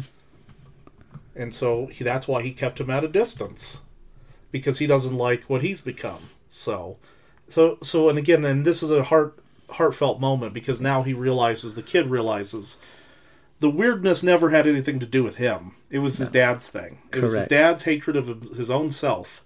That is why he wasn't huggy and all that stuff. yep he didn't understand it that's the whole point your son loves you why i don't love me what are you talking about Yes. i'm not a lovable person what do you mean And that's why I treated you differently from Peter. and again i think tom hanks can pull from this character as he They're hugging, they there it is. never that hugged. that's the big explosion. there it is. Uh, this reaffirms the mission. You see it on Tom Hanks's face right here. Mm-hmm. Uh, this propels it where he goes, okay, this mission's gonna. Yes. And again, Tom Tom Hanks is the father of four, so I'm sure he's felt this. Like you could be the greatest dad in the world. I can't imagine four souls that you're in charge of that you created and being able to manipulate like do that plate dance perfectly. you Sure, know? sure. Some are gonna wobble no matter what you do. No matter, you know. Yeah, beautiful scene. and I think it offers a little bit of closure um, for how drastic this may end. This film ends. You Yes. know, this is where you're getting everything you need that you kind of expected at the end. Absolutely, yes, yes. And this is the moment of breath, and this is where, um, and this is where we find out what's been, um, kind of, we we see that uh, Connor Rooney has been doing stuff, and he's starting to figure it out. and I will say that I haven't, I didn't read this, but because I've read so much about this film, um, Revelation, uh, he's next to fire, opposite of water. Yep, that's This true. is life. Yep. You know, and I don't know if that's on purpose or not, but it fits the theme very well. Yes, love that they left. Um, a ton of cash. Yeah. they left him some cash, but also that he's also kind of leaving cash for his son's future, His son's future. That's right. That's right. which um, which is you know, there's just so much going on. Again, you're seeing the crescendo of this this score. Just And and look at that. That is what an old garage used to be. Just some wood on either like. Mm-hmm. It's yeah. Come on. That's oh. And then the her touching him, and then that's it. That's That's it. That's- so great. That's such a great shot. And again, like you said, now these are more beautiful. It's less gray. just- yeah. It's less. we're getting into green. It's the entire pacing of this film grows with the journey, Yes. uh, which is it's so subtle, but p- so good. And this happens a lot in films. It's not like they're the first ones to create it, No. but it's just done very well This here. is them doing it just so great. Yeah. Uh, this is another great blocking, great shot. Right here, he thinks he's at church doing his uh, normal stuff, and Whoops. oh,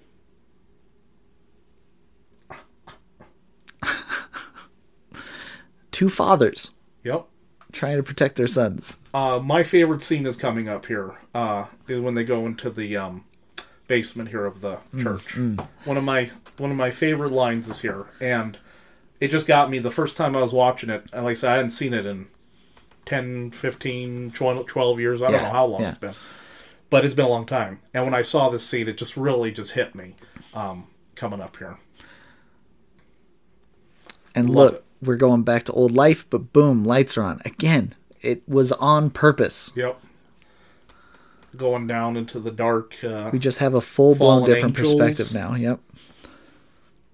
But this is one of the best scenes in the entire film for me. Two uh ridiculous actors bringing it, eating the scenery up like crazy. and and I love this. So in a, in any other movie, it would be like, okay, Connor, he was dirty. So Yeah. so are you gonna forgive me now? Oh, it's forgiven. Or Uh huh. but no, that's not. A different story might. Yep.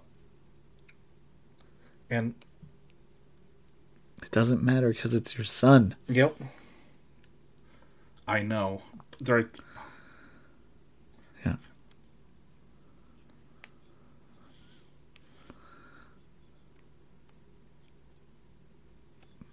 Mm-hmm. so, He's trying to save his other son. yep.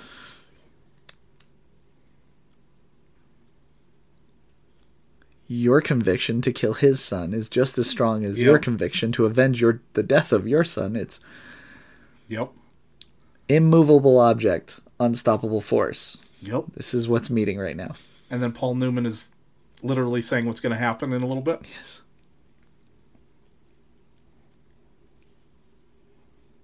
Yes, he did. Love it. Mm-hmm.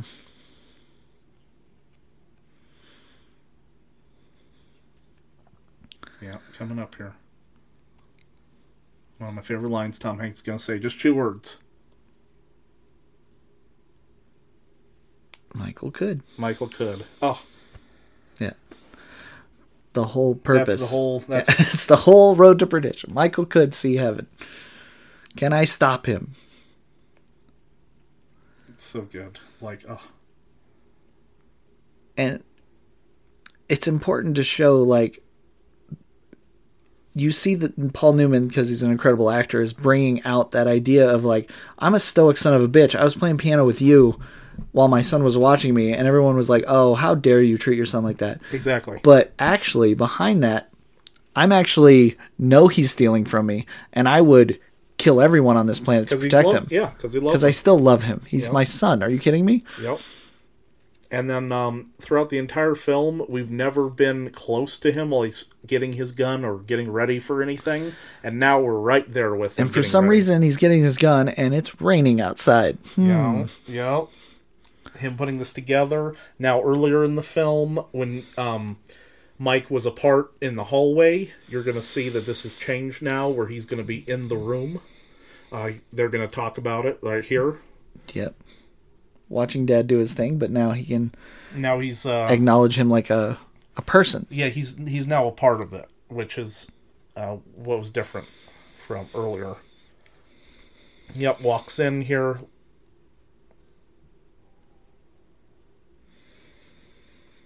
That's all. Yeah, great. Um, and there's a lot of, like you said, the symbolism. There's religious figures in the background. Mm-hmm. Him with the gun, the Tommy gun there. We've we've lost that darkness or with that lightness that we have. Yeah. Yeah. Oh. And the rain on the oh, it's so good. Yeah. It is so tough to even like communicate with you while these scenes are going on because they're so powerful. Yes, You know? yes. If you hear us go silent, it's because we get captivated Yep. by the, the and and the spoiler is is that Zach and I try to fight this by watching the film several Exactly times in a row. Yep. and it still hits us. Oh, That's how beautiful these are. this is a great movie. Yeah, this is a great movie. Tender touches that we, We just did not experience. Like you said, now there's lights on all in the room around right? him. Yep. And and he's playing the part of his mother. Yep. He's Yep. giving him that soft touch, that And, yep. that thing he always wanted. Oh yeah. No, it's There's a normalcy that's being created here. yep.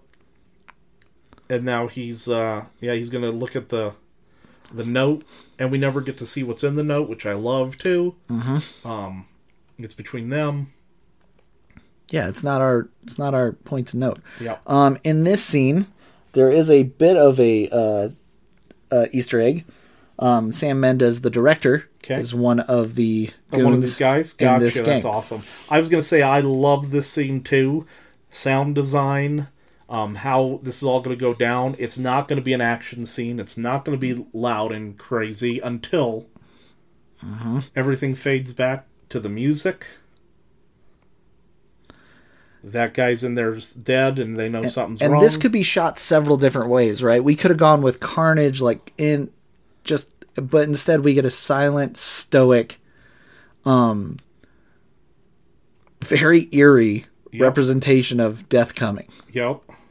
But love again, like you said, it's not very violent. There's not a lot of blood, but and I love that he's just sitting there, Knowing, standing there with the music going on, and we just see him in the in the darkness killing. Oh yeah, that's him right there. yep, Yeah. there's there's Sam Mendes right there. Oh, okay, I think that's him. Yeah. Okay. I think Mm-hmm. that's awesome. Um. Yeah, he's, Yep. And and he kills everyone around him everybody around him's gone. except for Paul Newman. And this scene is just again so powerful. It's You like you said, the score is doing it. The rain. This is everything. Like we've talked about we- the beginning of the film, right? And we haven't heard any of these gunshots until the one we're going to hear up here in a minute, which again is great. And um, it's the little things like that. Sometimes people always think that there has to be a huge Avengers Endgame, Yes. a thousand people fighting a thousand people to be effective or emotional. Right. And that's not true. You just need to make none of the gunshots happen, and then when you kill your father figure, make it just heartbreaking. There are what, uh, there are movies that do their very best to try to create this type of feel, this emotive, um, uh, somewhat poet poetic uh, yes. presence, and they fail miserably because it's a difficult thing to do. A lot of it can come off as cringy, um, can take you out of it. Yep. This film makes sure it's pacing the entire time. Make sure that this one gunshot is felt, Yep. regardless of the carnage. You could see it on his face how sad he He's is. get, this is shooting his dad. Uh, we never see him fall. Nope. Uh, I'm also going to say I bet you uh, ten dollars that there's a stunt double laying in the rain, not Mr. So, yes, of course. Yes. He's like, I don't think so. Get Just- someone else's just- ass. Put him in the same costume and let him lay in the I'm rain. Paul Newman. Yes. Um. But yeah, and everyone saw him murder somebody, and he's saying that he's you know just violence, and he just you know he's like okay, These are all his son in a way watching him. Yep. You know? Yep. And now he's. I think here's where he goes. Cool. Now I'm going to try and live a peaceful life with my son, even though that's not what happens. Right. But I think he, for him, I think that the feeling I got is that him saying, "Okay, that's it. It's over."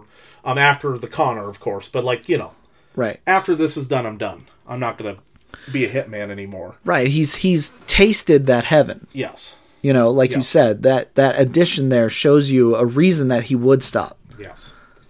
Uh, this is great because uh, uh, the only th- person protecting him is now gone, and this is exactly like it is from the comic. Um, the only thing they added was they added some more of the like the door wasn't open and there wasn't people like waiting. I liked the little touches of that in the movie more too. Um, but this is still the same. He walks in and and like you said, this kind of was was is funny. When I first saw John Wick, I thought about this movie because I remember seeing this movie and the entire film is going to this moment, and they don't make this a huge moment. It's not. And it's they the don't very do- opposite of John Wick. Yes. Yeah, yeah, and um, and I love and I love that uh, that it's just such a cold blooded. Let's just get this done. It's it's surgical almost, you know. Yes. And I think that's kind of the point. Yes, I think that even Paul Newman's character knew that this was Probably it was gonna- game over when when they didn't get him on the first night. Yep. You know, there might have been a potential, but I think if Paul Newman had planned it, it probably would have gone better. probably. Yeah. uh, yep. Guy from earlier, uh, standing. Yep. Letting the door, and again, very smart, so he doesn't hear the door open, so Yes. he's going to be unaware. And then again, we don't see. We want some catharsis, but we don't see the. But there's in the bathtub just like water. But that's the point, right? There's no gratuitous violence in this film. Nope. Great shot here. The slow. Mm-hmm. Excellent. Great. Excellent. And there it is. The mission is now done. Lived happily ever after. Live happy. Exactly. That's ex- that's the next step. But that's the next step. And I love that if this is the first time you're watching it or if you're just watching it, um, that's one of the things I notice is that you start forgetting some of the stuff that some of the hanging threads that will come up here in a minute. Right, like you were saying, his brother and all these other Yep. things have been like just kind of sitting there out in the world Yep. because it wasn't important. No, but now it's yeah. I love this shot here. The um, Oh, so, yeah, it's so good. Again, another painting, right? yeah. Did you get the feeling that the thing said, "If I'm not here, leave," and then he waited until Yes. yeah, yeah, yeah. That's kind of what I got. Because he's got his like bags packed, Packed, ready to yep, go. Yep. So that's what I got, and then I got that this was the. Oh, I don't have to go. I don't have to go. Yep. Yep. He made it. yep. I yeah, that's that's what I got. There's the piano. There's that theme. Oh, Score going. it's so good. It I really will listen to the score again. I will listen to it after we're done recording. I'm today, sure you will. probably. Yes, he's. Ah. I can here we look. go. Look Now how happy. happy. we are. I can tell that Zach, it, like every time I'm talking, because you know we don't want to leave so much dead air on this podcast. Um, hopefully, this is why watching the film with us gets it a little bit better because you can understand why we're stop talking. But every time I talk, when that score hits, Zach just gives me this little look like. Ah, God! I wish we didn't. could you just? can we? Can we just listen to the score for a That's second? kind of yes, that is that is true. I'm like, oh, because that was one of the things I noticed, and I turned this up loud the first time I. Oh, I'm sure you rewatched did. it, Yeah. and it was just it was emotional the first time. Do you want to like? watch It's it? it's it's August right now. Do you want to go outside, and just wear dust jackets and blare this blare this out? We'll Yeah, go exa- get some yes, hats. All right, yes, cool. that's We'll do that right. after We this do then. that. Yes, go to a beach. Yeah, we'll go to a beach in duster jackets. It's fine. Um, but again, love the music, like you said. Now uh, we're seeing the water. Water. Um, the Why the are house. we? Yeah, we shouldn't be seeing water if this film has told us anything. Water's bad. water is bad. Oh, and That then- house eerily similar to the house that they left. Yep. Yes, it is. Uh, and again, this is where you had to pay attention in the subtleties. He said he remembers there being a dog when he was a kid, and here's a dog. And even Tom Hanks was like, There's no dog." I can't remember there being a dog, but there is. And that's the, you know, a kid remembering something that you as an adult don't. And now here it comes back. He goes, oh, I guess, guess he was right. Mm-hmm. And the music, the music, the way this was shot, this is all sending into this. Oh, it's over now. Yeah, and done. it- by all accounts, if you want a great ending, Just go ahead and stop. Right now now's great. If you, yeah, you could have ended this, and you're like, okay, but uh but I love the um these types of endings though are a lot more prevalent in comic books where Yes. where we understand there's a happy ending and in superhero comic books they try to land that every time Yes. so when when you get an indie comic they really try to go against that idea. Well, they do. Well, and also look how white this room is it's so Yep. just to show the horror of it Yep, yep. Uh, the one of the things I notice is is that you go, why is he walking into such a white room? And if you notice, we are on the outside of this, um, just like where Mike is. yes So we're on the outside. We're watching him. He's watching him play. and again in reflection uh, again staring at water it's just turn off turn off the film now dang it too late Uh, everything went to silence. Oh, and then you see, oh, you remember Mm-hmm. we, we got Law. caught. We got it caught again. We got caught. We were just both watching that a second again, like it's gonna happen. Don't let it happen. No, because you want it every time. Yes. But again, but he just stays on this. He stays on the water. He stay. It's not showing you cuts or inside the room or anything. Nothing. Not until um. How brilliant is this? Like, yeah, you win an Oscar for the cinematography here because you're not missing anything. You're seeing the water. Oh, and, and now we're, and now this. Now you have that cold terror in your heart. You know what I'm going, going "Oh, to put out there, and I have no no evidence for this. Okay, but I'm going to say that uh, Ebert didn't like Law's performance because he was upset. I think so. I think you're right. Yep. Because it's this- very upsetting. It's upsetting, and I think like you're just like you know what I didn't like you. You know, exactly, but that's the point. You're he's supposed to be an evil demon hitman. he turns into a bit of a Dick Tracy villain here. Sure. But Max Allan Collins wrote a ton of Dick Tracy. That's correct. And I love, and I kind of like that. That's a little flavor that's been added to this story. Mm-hmm. But but it's not so drastic that it pulls me out in any any form. uh, love this. This is almost exactly from the graphic novel. He Yes. has his gun. He points it at him. Uh, but they did change this from the graphic novel. They though, did. Yes. uh, which I thought was interesting. But we'll let it. We'll let it. we'll let it ride out, and we'll let you know. Um, because all his dad is thinking is that oh no i've worked so hard to keep you out of hell yep. don't And he's like, "Don't do it." Oop, So good on the close-ups and the very close up the death was a little silly i'll give you that little quick, but then we But said, it was but it makes sense. He has a ton Yes. Mm-hmm. of guns. That makes sense.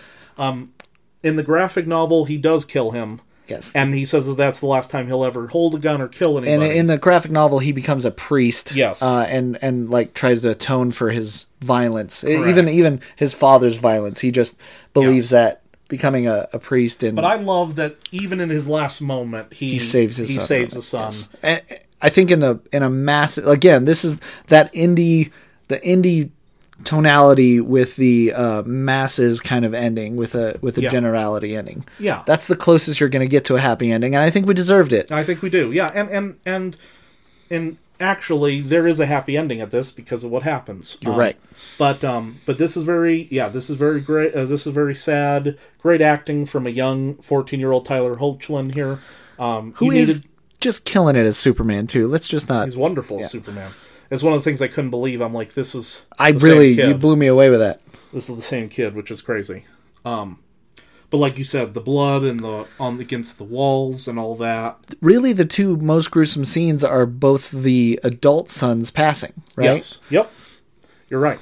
Those are the two gruesome Uh, scenes. be- and both were had white. Both were against white backdrops. Mm-hmm. yes. Yeah. Uh, the guns there, one's you know right there. Love this uh, Excellent shot. because this is going to be the shot if you were a photographer. yes. If you were going to take this scene, Correct. without the kid there, of course. But that's Yeah, yeah. kind of the that's kind of the thought process with all the different shots here. And again, we talk about why is he in such a white room? It's think about where we started. Uh, back to where we started here. Now we know why is he standing staring out into the ocean. Yes. We started in frozen snow and we're ending in a liquid ocean just like the ice thawing out from a dead body. and you can see that now he knows he's uh he he now knows that he has to be a man and grow up and it's now oh the music oh it's just a is getting emotional. uh, the music man I just I forgot about it. I was like oh this is the song that I oh. Uh, it's so good every time it's, And I love it's this. stopping his sentences. It's great. he really wants to talk and he can't. I, I just love I it just oh, it's so good. it's because it's so beautiful it's such a beautiful theme it goes into here and like here you just need the music you don't see him um you see him driving Yes. Uh, and he knows how to drive. We know that. He can get and he takes the dog come on Of course like, he does. And now you he's see that they're repainting up the, house. Yep. It's just Yeah. So in this case he gets to actually be a bit of a kid for a little while.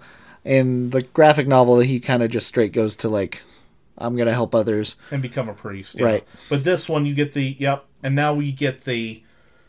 He can get the American dream. He's going to have a family that loves him. He's going to have a farmhouse, a dog, and Right. so this is the happy ending. It's the heaven.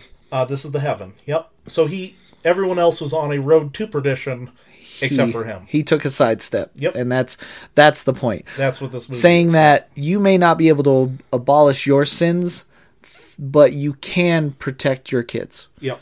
Or others too. Or others, That's, yeah. the yeah. Oh. Oh, there it was, everybody. Look how wonderful that was. Uh, Road to Perdition, um, directed by the great uh, Sam Mendes here. Yes. Cast. coming on. up like crazy. I I tell you, Zach, this is a. We knew this one. This one's special in our hearts because it, it started it all for us. Yeah. Long, long ago, we were having a conversation, and we every time we talked about comic book movies, w- one of the only human beings I ever talked to that brought up Road to Perdition when it wasn't me was Zach. Yep. and I was like, "Oh, you know that that's a comic book?" And he Absolutely. went, "Oh, of course I do." And I was like, Yep. it's so amazing how many people don't know that that was a comic book beforehand. Exactly. And yes, we do believe, I think unanimously, we both agree that it's the movie did a, a better job at portraying the show, uh, portraying the story. Sure, yeah. But this, this, in theory, this film doesn't get made without No, because it's made up. This Yes, is not a exactly. this is not a historical No, thing. and if you love this movie, you should read the comic. You should. And um, th- that's one of the things. That's one of the reasons why I love this movie is because I think this is a great, fantastic um, entry point for anybody to get into comics, to try something new in comics, Mm-hmm. to to delve into something. Uh, because if you watch this movie and say, "Oh, that was a comic book," yes, it was. And there's a ton of other comics out there that are like this or different from this, darker, funnier, Oh, yeah. whatever you want to do, but this is a great entry point for anybody. So Mm-hmm. um, I think that you know I think that's why I'm I'm happy that we we picked it. Uh, We've been talking about it for years. I can't believe it's done. I can't believe we I actually know, got it it's- done. It's here. We've been talking about it for this is a this is a time. reality manifested. It really is. Um, we really hope you enjoyed this um this episode. Yes. I loved watching this movie. Uh, some of the movies and some of the shows that we watch, you know, probably will be a three times will be good for a couple years, long Yep, time. yep. This one is a movie that I could watch again tonight if I Yeah, uh, if if I needed to, if I needed to. If so somebody said, "Oh, I've never seen that movie," I In go, fact, "Okay." I hope that just some of our announcements make you go back and watch these movies just for fun. Even if you don't turn us on, just Yep. enjoy these movies. Exactly. They, they deserve to be rewatched. And what a performance by everyone involved. Yep. Uh, It's- watch more Paul Newman. Uh, Yes. Check out some of these. Uh, if you like Sam Mendes, the director, check out some of his stuff. Of course, we all know Tom Hanks, but he's killing it. Yeah. Um, Jude Law. There's so many great things in here, and uh, the writer of the graphic novel, he's done a ton of stuff. Mm-hmm. So, like, that's the thing is that there's so many jumping off points to this. You can go into movies, you can go into comics, you can go into the real life history of the mob and all this stuff if you want to. It's up to you, but that's what makes it so great. It's such a great jumping off point for everything. and I I uh, I just absolutely uh, I'm happy it's it's it's in our belt and part of our library. That's right. And thank you for watching with us. I think it's time to head to the cars, and I'll catch you next time, my man. All right, talk to you guys later. Bye, guys.